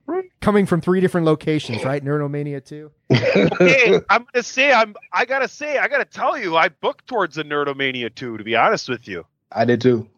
I, I actually have twelve matches. great. I can't wait card. to see how our shows end. Right? Yes, I actually have twelve matches on my card, and I'm I'm struggling to pick six for today.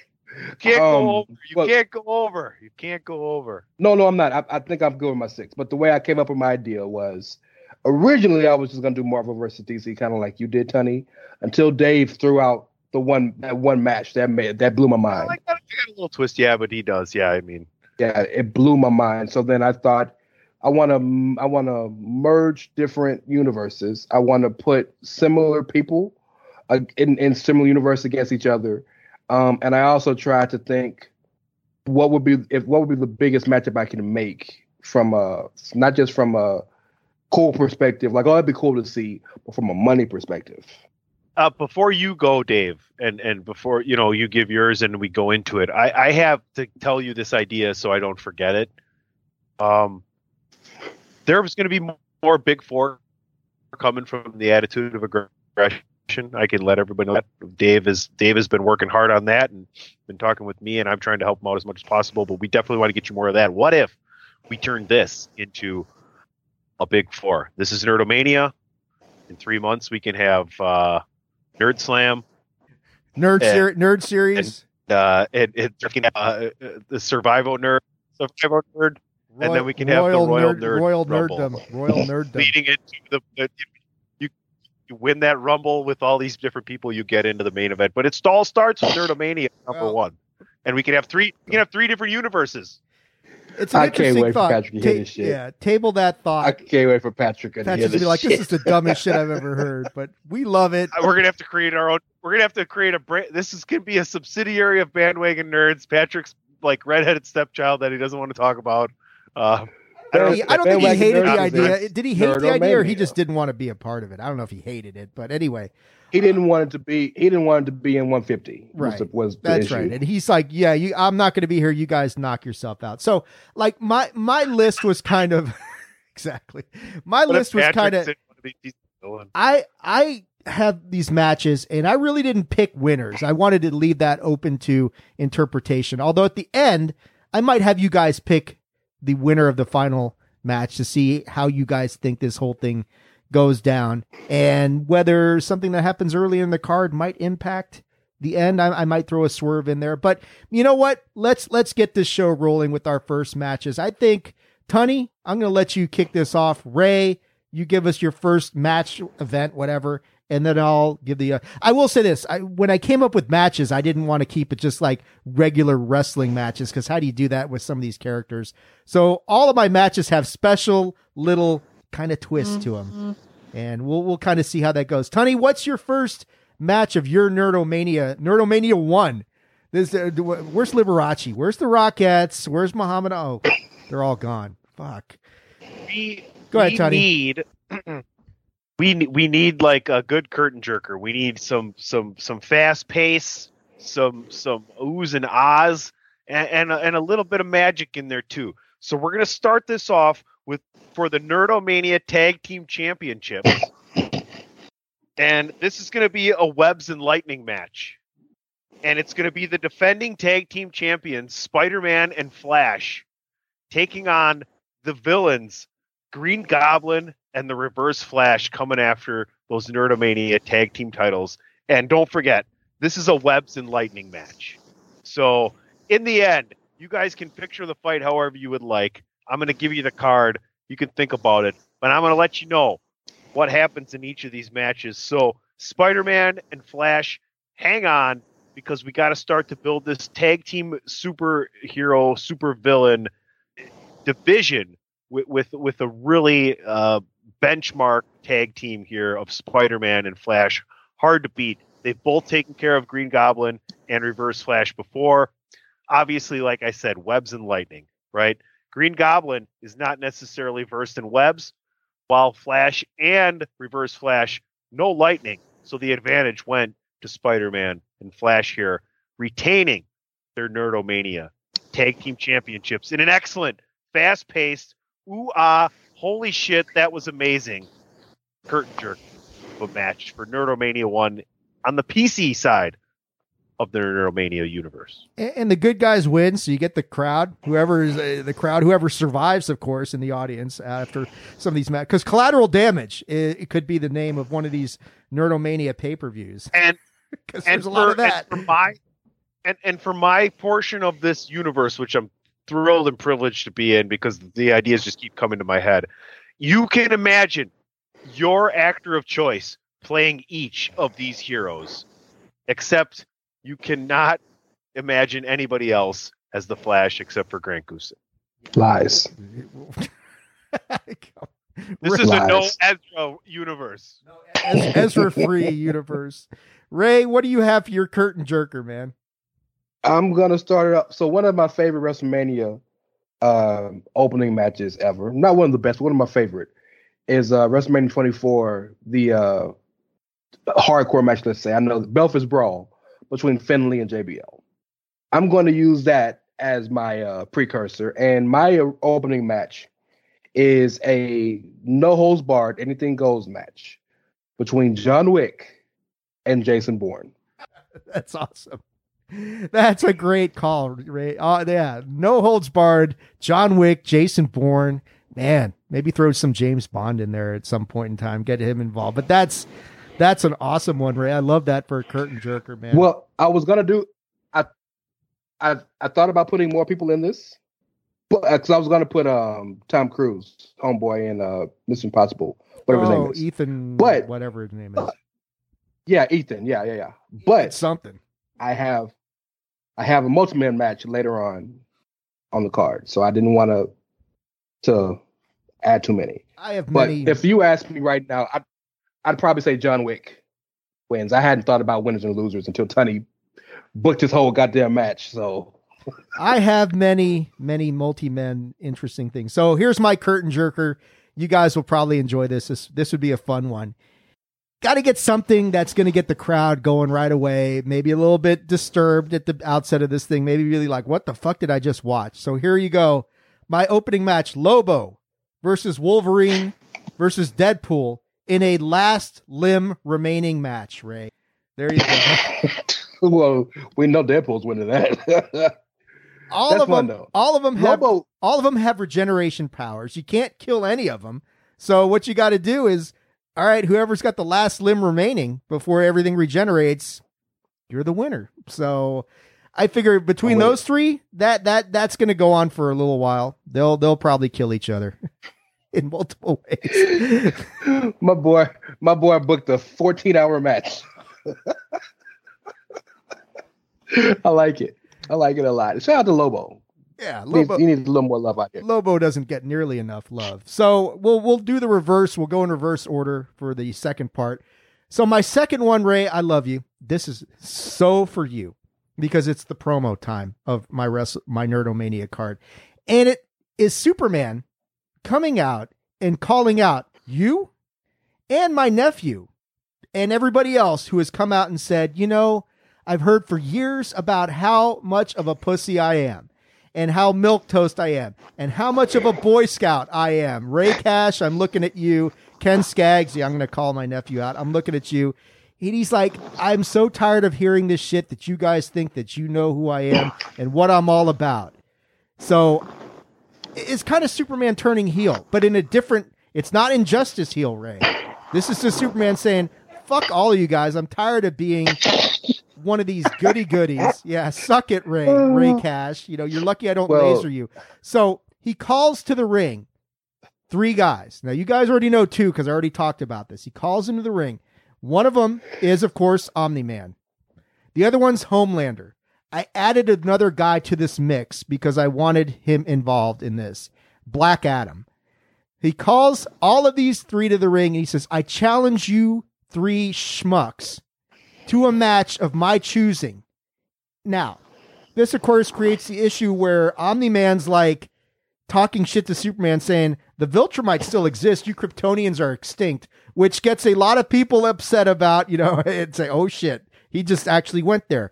Superman does not take too kindly to that. So Omni Man is all in. Homelander looks around, realizes I'm kind of in over my head, but we know Homelander, his ego's not going to let him back down because that would hurt his Vought ratings and, you know, all that kind of stuff. So Homelander's like, I'm in. Black Adam's like, look, I got a lot of experience with you, Kal-El. You know, I'm not going to back down from your ass because I got magic at my side. I know what your issues are. Sure, bring it, Kal-El. What kind of match are we going to do? Superman puts the microphone up and he says, it's going to be a drops the mic and walks away just like a real heel. Leaving these three guys going, what the fuck are we gotten ourselves into? We will find out later on in this event what kind of match the Man of Steel has chosen in his heelish persona. It's not going to be pretty. Ray? Is the match happening tonight? Yes, it is. Oh, So he's got them. hey, He's got them there. They've agreed because their egos won't let them back away. Because, you know, everybody, and, and this is the brilliant part of it. Everybody thinks, ah, how how out there can Superman? It's Superman. He's not going to come up with anything that crazy. It'll just be a straight up slugfest. Well, I got a match type that's going to be fun. You'll like it, Ray, when we get there. And he's not even Oh, yeah. gonna he's not even gonna drag you into this thing. Although he did laser one of your fingers off, but that's okay. You know, probably your middle finger 'cause Well, you were flicking him off and you that's- lasered it off. You know that you deserved it, Ray. I deserve that, but just want him to know I got my homie Val uh, sitting there waiting for me, All right. waiting, waiting to, to be brought in to make some smoke. I'm the Bobby the Brain Heenan of black folk. you're you're prepared. I'm I'm happy for you, Ray. I'm glad that you've got got this covered. What is your second part of your Nerdomania card? I like I like You, my promo. you gave us both thought- of them. Huh? You gave us you gave us two matches. No, I gave one match, and the promo was my second event out of the seven. What was your first match again? That was Lobo, Wolverine, and Deadpool in the last. That's right. Okay. match. Yes. Yes. Sorry. Keep up, Ray. My second match is is I'm look. I'm you you when you brought out Superman, I, I just saw red. You just you just checked out until he So- cut, until he burned your finger off. Okay, go ahead, Ray. My second match on the card. Uh, I think we need uh, to show a little love to the ladies, and uh, I have a standard match. In fact, you could we can even we can even call it we can even put it in the fight pit. You you you choose. But I have our good friend Kimiko from the boys versus Chun Li from Street from Street Fighter. Put him in the fight pit. Yeah. Yeah. With Matt Riddle. him As, in the Matt Riddle is a special referee. Put him in the fight pit. Yeah. no, hey, shout out to my boy DC. Hey, you're not fighting me, you fighting him. Don't touch me. I like that. I that's that's that's Yeah. gonna be a fun match. Kimiko ver, Kimiko versus uh I could see how that one's going down. Yeah, you don't need to pick a winner. I got some ideas, but that might be an interesting interesting throwdown. Good call, Rey. I was I was originally gonna do the one people would probably expect Chun Li versus Sonya Blade, but I thought Chun Li and Kimiko probably got beef from back in the day before Kimiko got got taken. So let's go ahead and let's finish that. I like it, man. That's a good call. Tunney, uh, you're looking frantically for something. Did you lose your card or something, or what happened, man? Oh, your phone. You don't need your phone. Fuck it, man. We that's that. You don't need your phone to do Nerdomania, Tunney. Is it on your phone? No, I can call you if you want. Give me your number. I'll call you. I'll ring you. nope. My ringer's never my ringer's never on. So if you ever go to jail, don't call me. Um. Okay. My second match is a mixed tags match, and it involves a heelish duo against one of maybe America's sweetheart couples. I don't know. You figure it out. But this indeed is a clown car match in which the winner will place their opponent inside of a clown car, shut the doors, and it's over. And this match will feature Reed Richards and Sue Storm taking on the Joker and Harley Quinn, who will be victorious in their own match because we're not going to start the initial precedent of you losing your own match. So you were suspecting we got to get some heelish shit going on here. So the Joker and Harley Quinn make it happen in their first appearance together. What a rocky road that could be. But we'll see what Boy, happens in the future boy the as clown the first ever intergender tag is won by Harley and the Joker. I, I I love the concept of a clown car match. I'm gonna shove your ass in this car and just close the door. You you got Yeah. Re, especially I Reed can't have a Richards who can Reed. Richards who can stretch to the ends of the earth, but nope, we're gonna suppress your ass and sue if you try and do an invisible shield. You're just gonna shield yourself. Um, so yeah, that's that's a good call, Tony. I like that one. What do you got for your third match? Or Rey, you got you got any any, any thoughts on the clown car match or? It's like, are you like that's a clown question, bro? No, uh, look. By the way, those those two uh those are two uh fantastic, I think, uh choices for couples to go at each other. And I can't wait until Harley Quinn basically pulls a Linda McMahon on Vince at WrestleMania 17 and kicks him in the balls. It's coming. I feel it. Got lots. we're not painting ourselves into any corners here. You know, lots of options. All right, this is one of the most anticipated matches on the card, and it is for the Nerdomania TV title. This motherfucker got championships for real. This is a loser pulls off his mask match. I, I was worried And where you were going with that for a second, but go ahead. I hope It you don't have involves Roman Sionis because he kind of can't. He really kinda can't. Batman is your current television champion, and he will be defending his title against none other than Black Panther. Well, Black Panther take his mask off all the time. They know who he is. Eh, still the the the, the thing here is to get back and just not doing his job. He, he started taking money on the side. I mean, basically, this is like this is this is the Batman you hate. So this can be Val Kil, the fat Val Kilmer Batman, Thomas. this arrogant George Clooney Batman, whatever you want it to be, right? Thomas and Wayne. we come in and we're going to get it revealed that it's Bruce Wayne and we have a new television champion. It's Black Panther.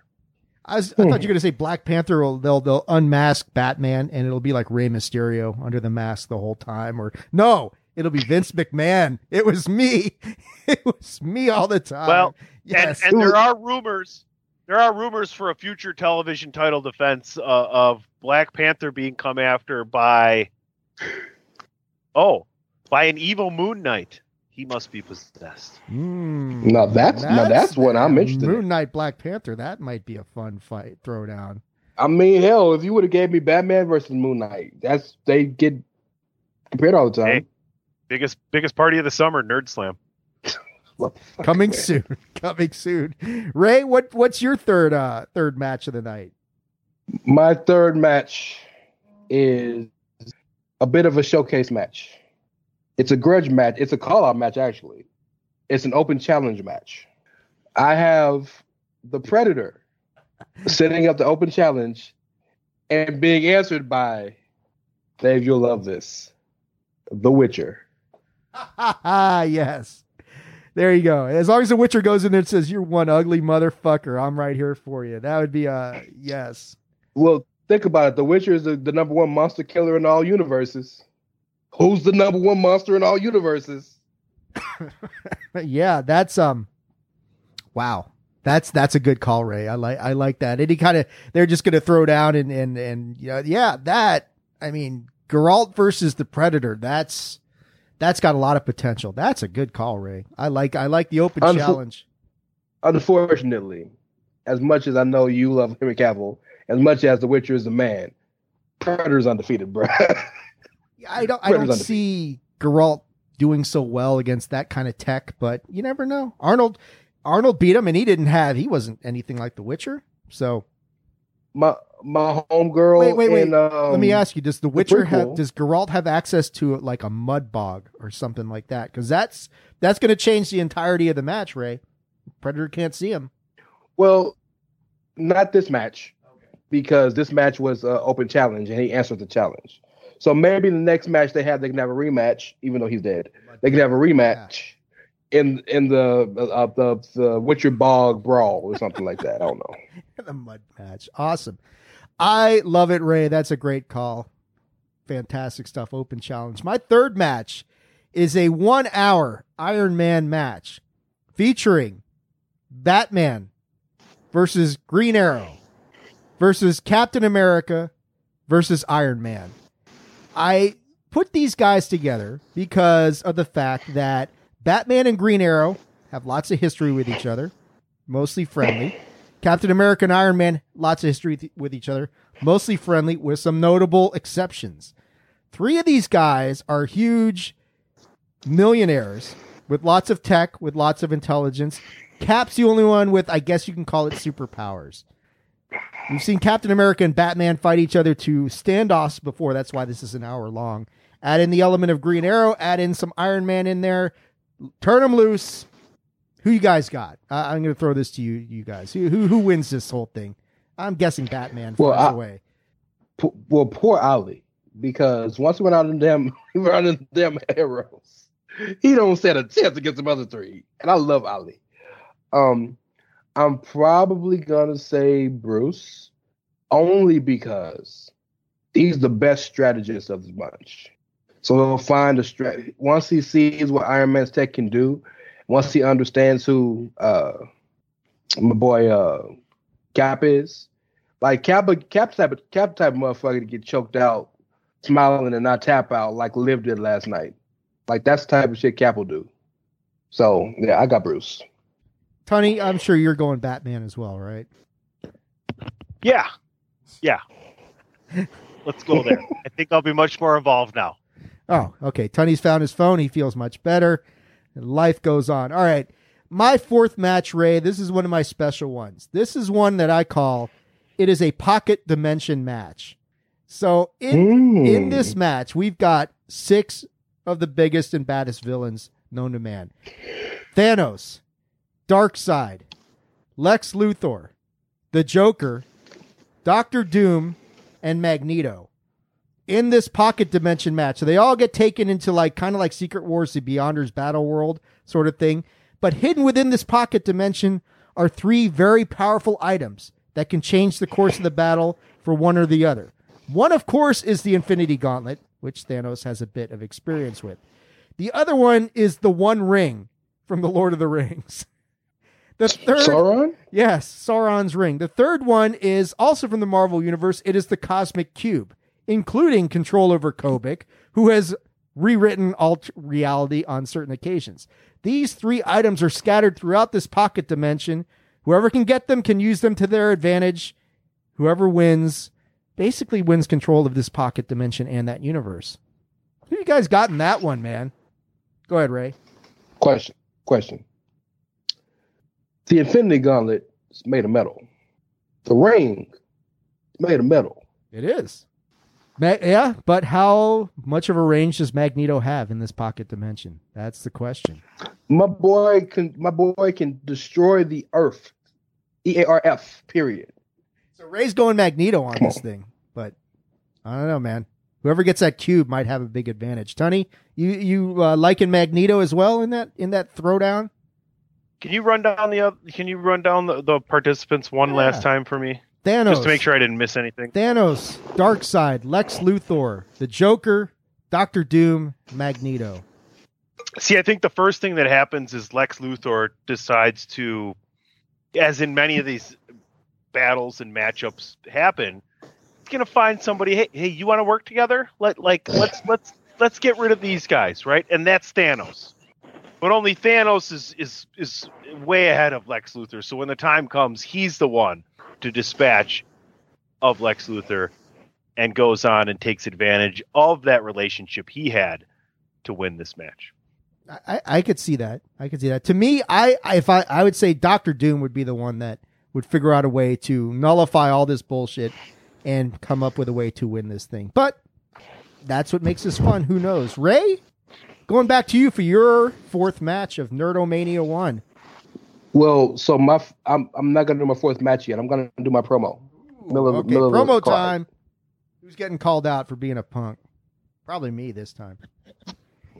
So I want you to imagine Gene Okerlund standing at the ramp, and I want you to imagine a tricycle pulling down the ramp, and a football-shaped head Did ET? With a smirk. Stewie Griffin has come in the Nerdodome. And with me, I bring Cool Whip. Cool Whip. And he's sick and tired of all these other fucking bitch ass kids who I think they're geniuses. This. I love this. And there's one in particular Oh, who has a certain laboratory that great. thinks he's the OG of being the genius kid. And Stewie says, I'm coming to your laboratory and we're going to have a laboratory brawl. Dexter, I'm coming for you. Beep. Stewie Griffin versus Dexter. Is that for? Is that coming tonight or is that Nerdomania two? Nerdomania 2. That's not tonight. Uh, I man, that is. I, uh, just imagine that Stewie coming out. Fuck all of you. yeah, Awesome. man. Awesome. Gene, Gene, Gene, Gene, Mean Gene, Gene, Mean Gene, Mean Gene, Gene. yeah. Yes. Oh, I love I, that. I was trying to think of something funny because originally I was going to do Negan call it the Punisher. I didn't think that would make y'all pop like Stewie Griffin versus Dexter. Stewie would. So, versus yeah. Dexter is definitely that. That that's oh wow. I mean that's what a visual. That's fantastic. that's Nerdomania two. I want to see how that turns out. Actually, Tony, what do you got for your uh, fourth match slash event? Well, what we're going to have here is going to be a tech versus tech match. And it's going to be one of the biggest bads against one of the best of the best of the people that have done some good things. And it's going to be Lex Luthor versus Tony Stark in a tech versus tech match. And boy, oh boy, if this doesn't destroy the arena and, and take the crowd to places they never thought they would go. And in the end, we're not sure if Tony Stark is done for good, but Lex Luthor is definitely victorious here. as we await the cleanup from the devastation of one of the most brutal matches you've ever seen. Lex Luthor victorious over a possibly completely down, out, and done Tony Stark. Yeah, I, I don't know, Rey. What do you? I, I guess yeah, I'd give Lex the advantage in that. Just I don't. I mean, Tony's got great tech, but Lex is a little bit another level. I mean, I don't know. What do you think? I, I can get behind Disagree. Tony. I can get behind Tony's booking decision. We might have to throw this out to the fans or something. I think there's an episode of um, the Avengers cartoon. I know this complete tangent, but where you know uh, Captain America always would challenge Tony to take off the suit, right? Well, in this episode, Tony they're in the Savage Lands and Tony can't use the suit, and he's like, "Well, I'm no good to y'all," and Cap is like, "No, you're more than your suit." And I think that's the difference between Tony and, and Lex Luthor is while Lex Luthor is a genius, and Lex Luthor has unlimited resources and he has the tech. Iron Man is still a hero even if he's not in the suit. Tony knows how to fight. Tony knows how to strategize. Tony knows how to figure things out. And I think that will be the difference between the two. Yeah, I mean that's. I, I wish we could put this stuff on the on the bandwagon. I guess we could put it on the Twitter poll, but without the background of the match, it's kind of hard to for people to imagine what's going on. But but we're always talking about more interaction. This would be fun. I think uh, we each take a day this week, and uh, you will put out, put out everything intermittently and let them vote for each one, and it'd be a good time. It'd be fun. Awesome, Tony. What do you got for your fifth match in in Nerdomania one? So, in the in the in the midst of the cleanup from said destruction, and what was a brutal a banger after banger after banger of a match, yes, yes. After banger.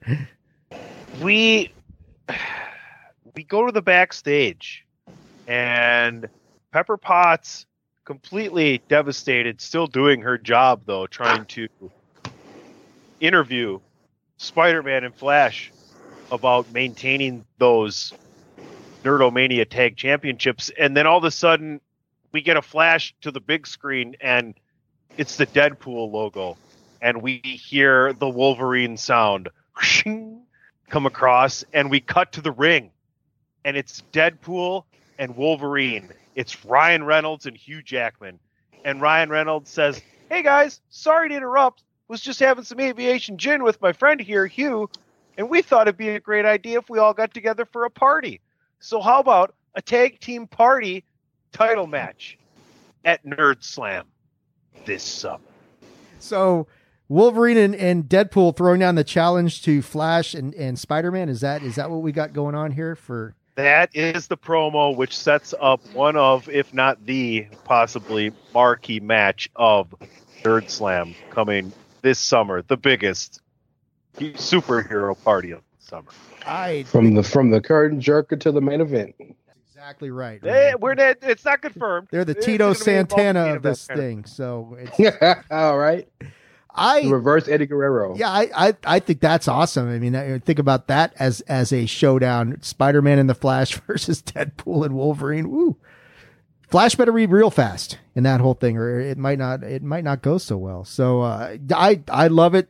Awesome Don't for- stuff. don't forget who's don't forget who's booking. By that's the way. that's He's true. fast. I think I think the Flash has got a decided advantage. But Rey, what do you got for your fifth? Uh, you've already had Stewie call out Dexter. I mean, I don't know how you're going to top that with your fifth match. I that's one of the matches of the of the uh, podcast here. By Yes, the way, that is I one of the moments uh, of the- key. One of the moments That's of the awesome. podcast. Yes. If if if Peter Griffin and the chicken get involved, with the chicken being on Dexter's side, would be very interesting ad- adaptation. What if it's DD in the chicken suit? this shit books itself. Yes, it does. Why does, Tony, why does Tony Khan have such a hard time with this stuff? Tony, hey, we're, we're here. understand. Tony, we'll work for cheap, man. Go ahead, Rey. What's your fifth? What's your fifth? Uh, so we've we've we've had a bit of a break, and we're gonna start back after the promo hot and heavy with the fatal four way between um a few people that have similar styles, similar ideologies, and similar suits. we have in a fatal four way, we have the Mandalorian versus Iron Man versus Master Chief from Halo versus Samus from Metroid. Wow. Wow. I hope Metroid wins.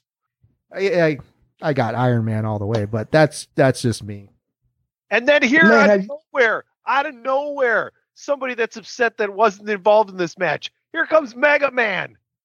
Oh shit! you really going back?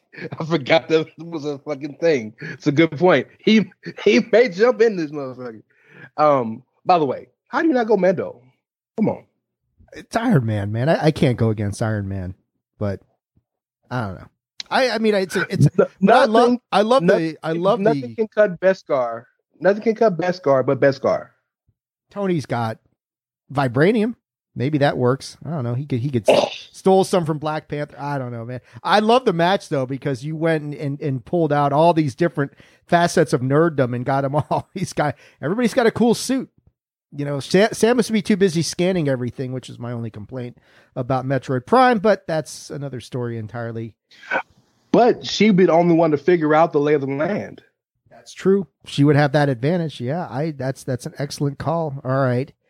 So is it to me for my fifth one, Rey? Is that is that where we are? We are on. Yeah, this is five. Yeah. So this Last is the five. match. Last this is fifth. the match that started all this shit. When I first threw this out there, and Rey and Tunney popped for this thing, and the idea got born from this.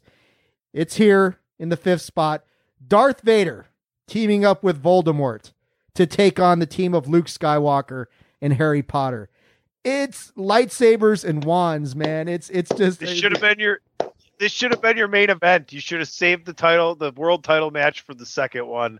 This is uh Dave, we we I think a, both of us stayed away from a lot of this just because you had such a great idea. I'm going to shut up and Yes. let you keep This is awesome. This- you should have built to this one. yeah, I, I should have built to this one, but it kind of the story kind of tells itself between the, these, you know, father and son versus maker and unintended consequence, you know, or father on on opposite sides of the thing. But yeah, I mean, Vader and Voldemort versus Luke and Harry. I I I, definitely don't like Luke and Harry's chances in this match at all, at all. So I I, I I don't have a lot of hope. It might be fun for a while. But yeah, I mean, Vader and Luke can cancel each other out to a certain extent. We've seen Harry hold his own against Voldemort, but I, I just, I think the the darkness is too great in this sort of matchup. I, I assume you guys are probably agreeing with me in that respect. Vader would crush Harry Potter like a bug. Come on, man. Rey, Rey just not holding back anything. Come Tun- on, Tunney man. not quite so sure, but he's got a, he's muted himself, so that's the, You, you said Vader and Voldemort, right? V and V, yep. managed by Big Van Vader. Uh, yes, there you go. And then the other side was was it Yoda or Skywalker? You said. Skywalker and Skywalker. Harry, managed by Yoda. Yeah. Oh, oh, okay. You, you you know who I'm picking then, right? Who are you picking? Luke. Luke. I mean, Luke Skywalker defeats almost anybody all the time because when it comes down to it, it's all Star Wars. That's that's yeah. I mean, you got to look at it that way. So I, yeah, I I thought about making this my main event, but I had some other ideas, and and one of them is it's time for the match that kind of got started with the promo. Rey, Superman, Omni Man, Homelander, and Black Adam are all standing in the ring, and the announcer's sitting there, and he and, and it's kind of like you know. Remember when Warrior took on Honky Tonk Man at SummerSlam and Howard Finkel's like, I don't know what, I don't know who's coming out. So the announcer's in the ring. Uh-oh. They're like, Uh-oh. I don't know what kind of fucking match this is, even is. Superman takes the fucking microphone from the announcer and announces to everybody that we are going to have, get this, Rey, a Phantom Zone match. Yeah, I was waiting for it. This is I was where waiting for the Phantom Zone. this is the match where to win, you have to get your opponent and shove them in the phantom zone. So this is particularly nasty because once you're in the zone, you ain't coming out. So I figure as this match progresses, these guys get rid of Homelander pretty quick. I, I would I would say Yeah. Homelander's the weakest of the four. Uh, Omni Man and Black Adam try and team up on Superman. It doesn't work out so well, and Superman is able to get Black Adam in the Phantom Zone. Superman versus Omni Man is a big throwdown between these two aliens who from the promo on do not like each other for good reason. Very different phys- philosophies on everything. What turns the match in Superman's favor, Rey, you're going to like this. The tribal chief, Roman Reigns, shows up with a radiated super soldier serum that's been modified with Kryptonian technology to give Roman. Reigns Wow. superpowers Wow. that enable And then the him crowd- to. right he- now, at this point, the crowd is going, "Holy shit! Holy shit! Roman Holy shit!" Roman spears Omni Man literally in half. They throw him into the Phantom Zone, Ooh ah! and Superman and Roman Reigns, bloodline, head of the table. Superman, Superman, and Let's Roman. go. I can tell you the entire bandwagon right now is popping for this match. This may be the match of the weekend, folks. In this Match of the Triver- weekend, the. And it's Murder not even the This main Trivers- event. It could be. It could be. We told you. It could be. Yeah, there you go. I, that- Doug, that's when the- that's the one that Can I'm we giving tweet away. that to Paul Heyman? Wow. Can we can we tweet that to How Paul is- Heyman? How is how is the how is the DU of the Triverse of of of Nerdomania gonna top that for I can't that's that it just is the bill I, I thought the roller coaster got this high and then it got this high. Now where are we going, Dave? That's insane. You, yeah, you you have one more match left. I left. got one I'm more match. Blown away. but we're going to go uh, back to you, Rey, for your sixth one. You want me to follow that shit? Yes, I do. Man, we got to put Oh, our thinking man. caps on for Nerd Slam, man. Oh man, you you're like Macho Man and uh and Ricky Steamboat going back to back. You gotta back. Top that. With your hot dogging and your grandstanding. Yeah. Go ahead, Rey. Well, it's a good thing I'm ta- it's a good thing that I have this match listed next because um every show needs a cool down match. Every show needs a fun match. Every show, not every show, but every made pay-per-view, every WrestleMania card needs a little fun. So I have a tag team. I'm not gonna call it a comedy match, but I'm sure it's gonna be a lot of comedy involved in it. I have SpongeBob and Patrick versus the OGs, Ren and Stimpy. Yes. I don't know if we could tap top uh, super serum Kryptonian Roman Reigns, but I love that match, man. I, Rey, you've gone such a completely different direction from us, and it's amazing, and I love it. and you're just this is such a fun conversation, you know. And I think people will real.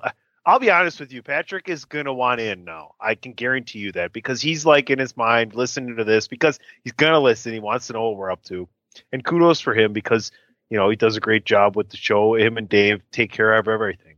So this is just a fun thing, Rey, that you did today with a lot of your matches, and I just wanted to point that out and give Yeah, you kudos. I love that. Thank you. Patrick Patrick and SpongeBob, Ren and Stimpy. What could go wrong? I mean, really, that's that's uh, that's just tremendous. Other I- than Patrick and SpongeBob forgetting to show up, but Well, there there is so you guys have talked run-ins, but this is the only match I'm booking a run-in. Only match. Squidward. Red Beavis and Flintstone? Butthead. Yeah. Oh, yeah. Even 'Cause better, better than. Squidward. Better than Squidward. Yes, awesome, fantastic, Rey. Uh, I hey. love it. that that that SpongeBob is a dumbass. yeah, yeah, yeah, yeah. Let's kick his ass. Fuck that. Let's kick his square ass. Oh, yeah. Yeah, square. Square ass. the shape of evil. Tony, what do you got for your then- uh where your No, uh, but Beavis Beavis can be like Finn Balor. There's Beavis, and then there's the Great Cornholio. All right. Yes. Uh, awesome. What's your six? up. Fuck, that's a great. All right, so all of my cards are going to have co-main events, right? And then you can you obviously the main main event is the main main event, but today because there's more to the main main event, the women are kicking off the co-main event, and it's a ladder match. Now I'm going to have a legit ladder match here, and it's not going to just be any ladder match. It's a super scaffolding ladder match, and it's going to be between two women one from DC and one from Marvel, who I think can very much encapture your mind's eye and creativity in seeing what happens when Catwoman defends her Nerdomania women's title in a super ladder scaffolding match against Black Widow.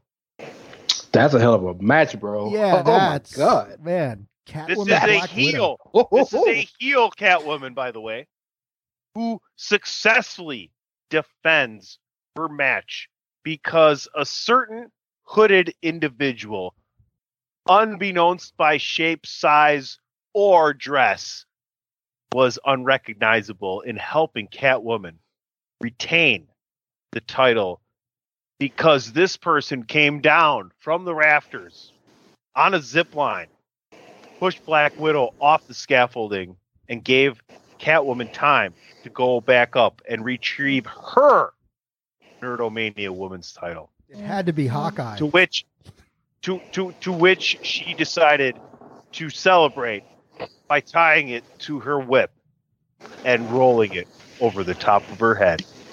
Meow. I yeah. I love the match, man. Who was the hooded figure? Who was the hooded figure? Gotta wait for Nerd Slam to find out. Come, I want to know now. He's not gonna tell you now. okay. All right. So Tunney- that's that's the co-main. Tunney, Wow. is your main event, man? You you lead us into this thing. What is your main event? All right. The current Nerdomania World Heavyweight Champion is Superman.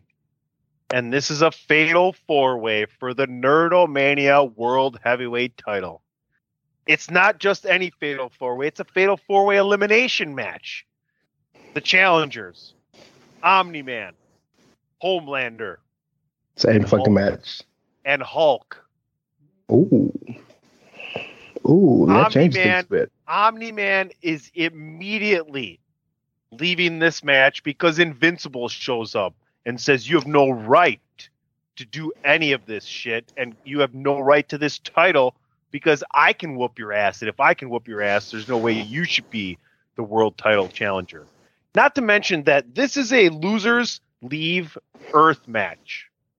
So Omni Man is gone, never pinned. This is Him this is and how fucking never World War. Hulk starts. Never, never a loser in the match. By the way, never a loser in the match. By the way, right? Him and Invincible fight out of the arena, gone out of the story, out of the picture. Superman continues to defend.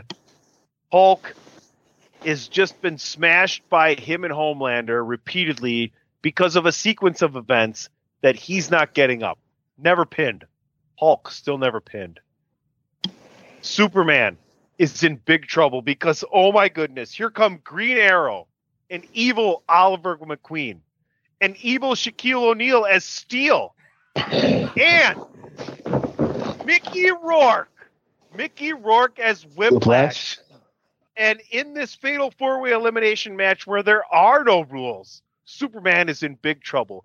But all of a sudden, something something's happening Tribal and chief. I think I think you can smell it. I think you can smell it. Dog, no way. If you smell what Black Adam is cooking, and Black Adam comes out and he's defending Superman, and people are wondering why because they thought these two were rivals. But then flashes on the Titantron, The Rock, and Henry Cavill are friends. This is amazing. Here comes more backup. Not only do we have Stephen Amell, Shaquille O'Neal, and Mickey Rourke out there, along with still Homelander, but to back up Superman, Henry Cavill, is The Rock as Black Adam. Here comes John Cena's Peacemaker. And, haha, that's so funny. Drax needs smash. Batista's Drax is on his way. Wow, this is the beginning of some severe faction rivalry as the good guys take advantage. Homelander goes down. Superman is victorious after a Black Adam bottom. Black Adam bottom. he- yes. And and Henry Cavill retains and social media rules supreme as a spoiler alert to Nerdomania in the PC universe.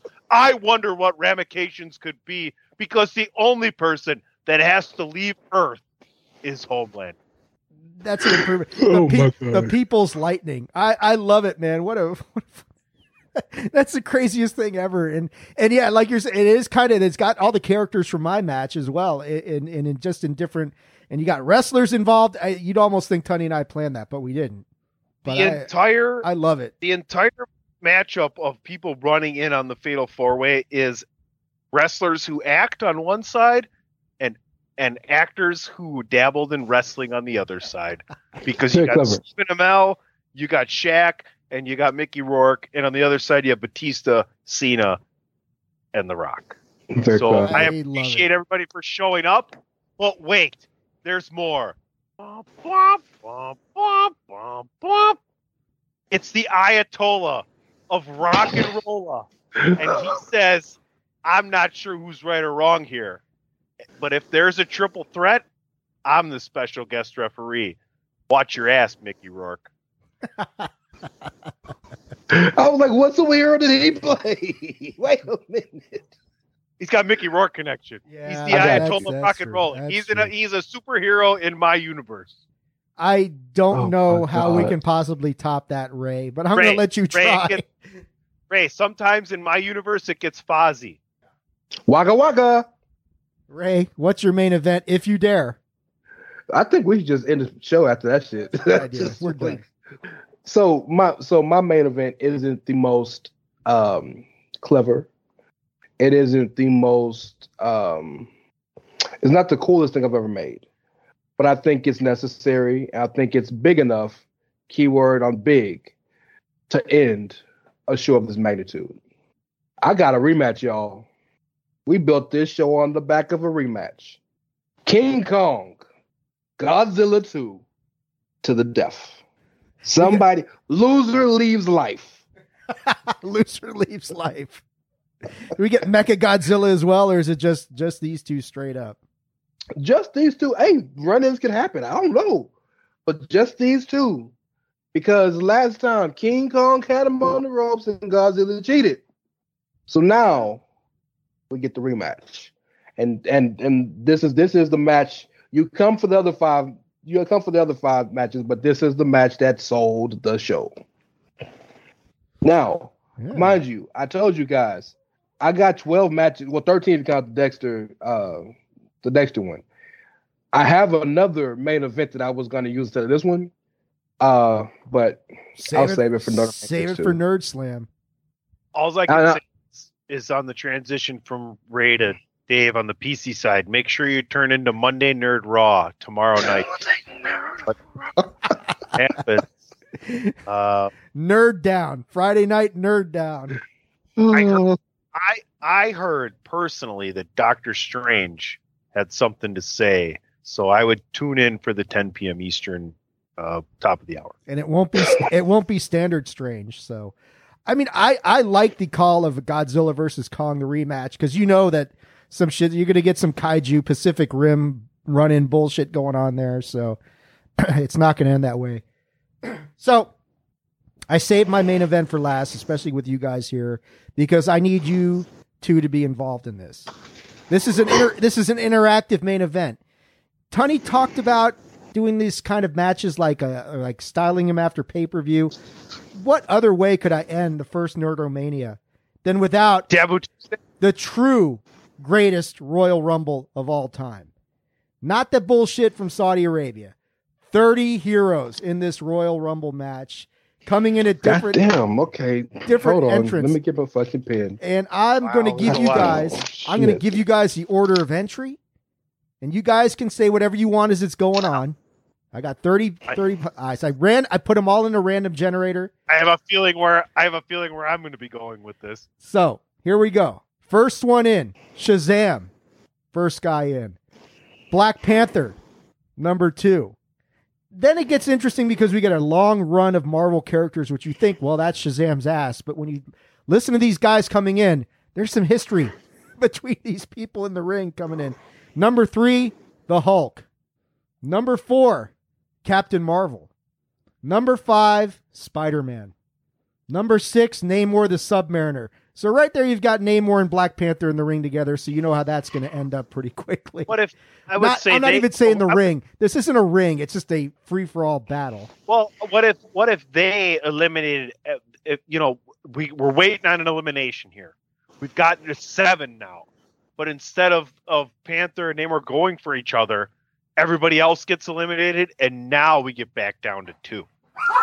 That could be the way. The dogs are, are not happy about it, but I think that's good. So number seven into the ring, Doctor Strange.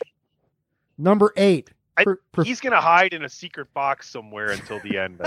he's gonna be. You thought he was eliminated. He's gone. right? He's like he's watching Black Panther and Namor go at it, and he's like, "Wow, I I don't," and he's like, and then all of a sudden, when there's like three people left, he becomes the new fourth at the end. Number eight, Professor X. Rey marks out. Rey marks out hard for number nine because it's It's- it's, it's- Hawkeye. But his Professor X is like the longest one. He's like wheelchair down to the ring and That's everything. right. That's right. And then he gets out and he's like, "Oh, motherfuckers, I can walk." Rey's Rey loses his mind even though he's missing a finger when Hawkeye comes in at number nine. Storm Yeah, comes. he- It's the one that holds the arrow too. Storm comes in well, I let, number. the, I let the whole thing go when I let when I shoot Yeah, it anyway, so it doesn't right. matter. That's true. Storm comes in at ten. Scarlet Witch at eleven. Finally, some DC love as Supergirl comes in at number twelve. Hawkman comes in at thirteen. She Hulk at fourteen. She all cleans out. Doctor Fate at fifteen. Now Doctor Strange appears That's right. just to eliminate Doctor Fate, and then he re Then he re-vanishes. She all Yeah. wondering what happened. Like, "I'm gonna press charges, asshole." Green Lantern comes in at sixteen. Goes the light on on, on Doctor Strange. But Yeah. can't, but can't, Can't to- find him. Firestorm comes in at seventeen. Hulk like. Nightwing at 18. Tunney loses his mind because the Flash comes in at number 19. And now everybody else is gone except for Doctor Strange, who we still can't see because Flash just immediately you don't even see him coming. He's John Cena in the ring until Thor shows up at number 20. The Vision shows up at 21. it's Fat Thor though. It's Fat Thor. And he gets ripped and he gets ripped during the match while chasing the Flash. that's right. Daredevil at 22. He Aqua- cannot see what's going on. That's true. Does not need to. Uh, we get Aquaman at 23. Neither of us speak no. Neither of us speak lies. Raymond Yeah. Cashington. Aquaman at 23, which is important because he can only stay out of water for an hour. So he's got just enough Well, time. the problem was is he pulls a Titus O'Neil and he trips and goes right under the ring where there's water and maintains it for a little bit. No, now he's here's not ever entered the match, but he's still not out of the match yet. Now, here's the two that I think probably swing this thing because of their late entry into this mess Wonder Woman at 24, followed by Silver Surfer at 25, followed by Martian Manhunter at 26, followed by Black Bolt at 27. And then we end up with Cyborg at 28. And here's probably the winner Wow. of this thing Jean Grey, depending on how Phoenix out she is at 29. And Luke Cage brings up the rear at 30. Who do you guys think is going to win? And I'll tell you why it probably doesn't matter. I'll start. I'll know where I'm going. Eventually, love will win. Paragon of Love. and and and and and Dave, you're gonna love the ending because much like some beautiful pay per view endings where Macho and Elizabeth, yeah, would close the show, your show closes with love prevailing, and the Flash he doesn't right, and Iris is up at the top, and maybe whoever you think his best friend is in your universe comes out and saves Iris from slipping off of the Flash's shoulders and inadvertently grabs her ass, and that sets something else up. But whatever. For now, the Flash rules supreme. And then when you talk about those banger after banger entrance at the end, I think the people that were left immediately get together and eliminate them until the Flash eliminates Wonder Woman at the end because she's distracted by the love between him and Iris. I like it. Rey, who wins this thing? Definitely not the Flash. Absolutely not the Flash. Of all 30 members, I think the last to win will be the Flash. So I'm going with Hulk. Doctor Strange was never Hulk- eliminated. Hulk in- from in number my- three? there- Hulk lasts the whole time, huh? That's not bad. Well, because the the more you attack him, the more you make him angry, the stronger he gets. Does it come down to him and She-Hulk? No, because I can see She Hulk can control emotions better. So I can see her being, I don't know, nice little bailiff or something. Does And maybe like did maybe like he inadvertently eliminate She-Hulk and she's like, "What the fuck?" Because that sets up some good storylines for the future. That could be cool, yeah. That could be real cool. But yeah, I man, I got the Hulk just because it behoove uh, his powers behoove him to win something like that.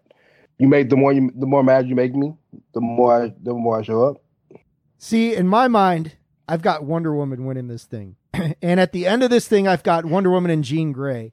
And Jean, of course, has got the Phoenix Force and she's dominating Wonder Woman, and it's not looking good. But as Jean Grey goes for the killing blow, behind her, you see Superman and Super Roman Reigns behind her, and they just go and they take out Jean Grey. Rey gets up and leaves. Wonder Woman joins the new Kryptonian bloodline, or whatever the hell we're going to call it. And we get this super faction going into Nerd Slam. Rey, just, Rey just left. oh, there it is. Yeah, the, the head of the table. Wonder Woman joins the super faction. That's that's how I got Nerdomania ending. The Tunney. new Trinity.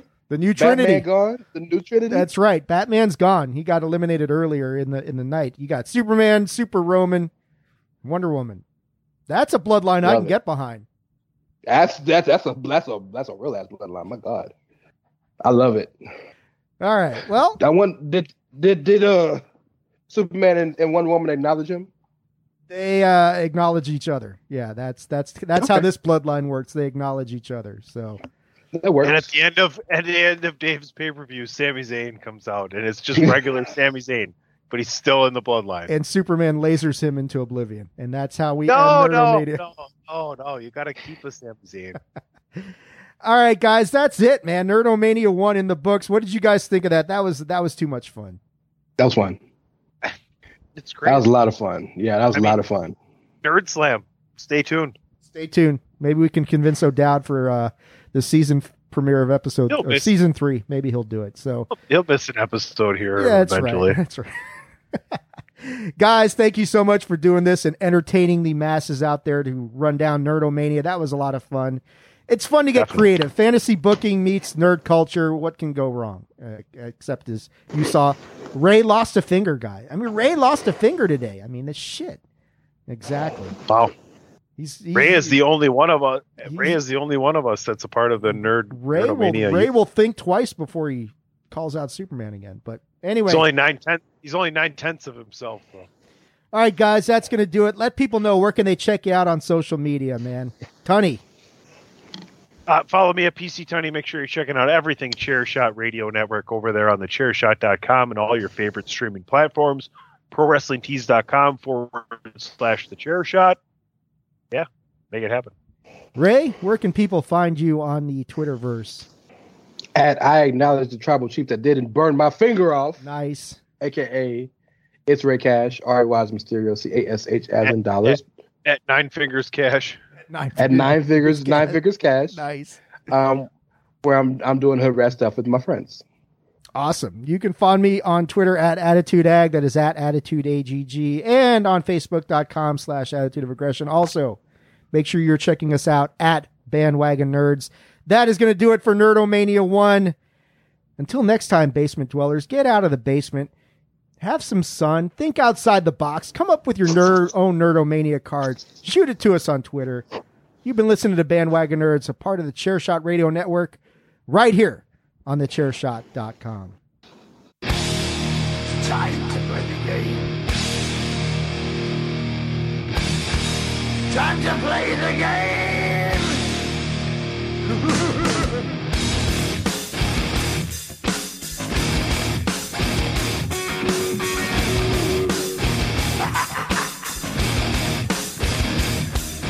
It's all about the game and how you play it. All about control. And if you can take it, all about your debt. And if you can pay it, it's all about pay. And who's gonna make it? I am the game. You don't wanna play me. I am control. No way you can shake me. I am heavy debt. No way you can pay me. I am the pain, and I know you can't take me. Look over your shoulder, ready to run like a Cleveland bitch from a smoking gun. I am the game, and I may lose. So move on out, you can die like a fool. Try to figure out what my move's gonna be. Come on over, sucker, why don't you ask me? Don't you forget there's a price you can pay Cause I am the game and I want to play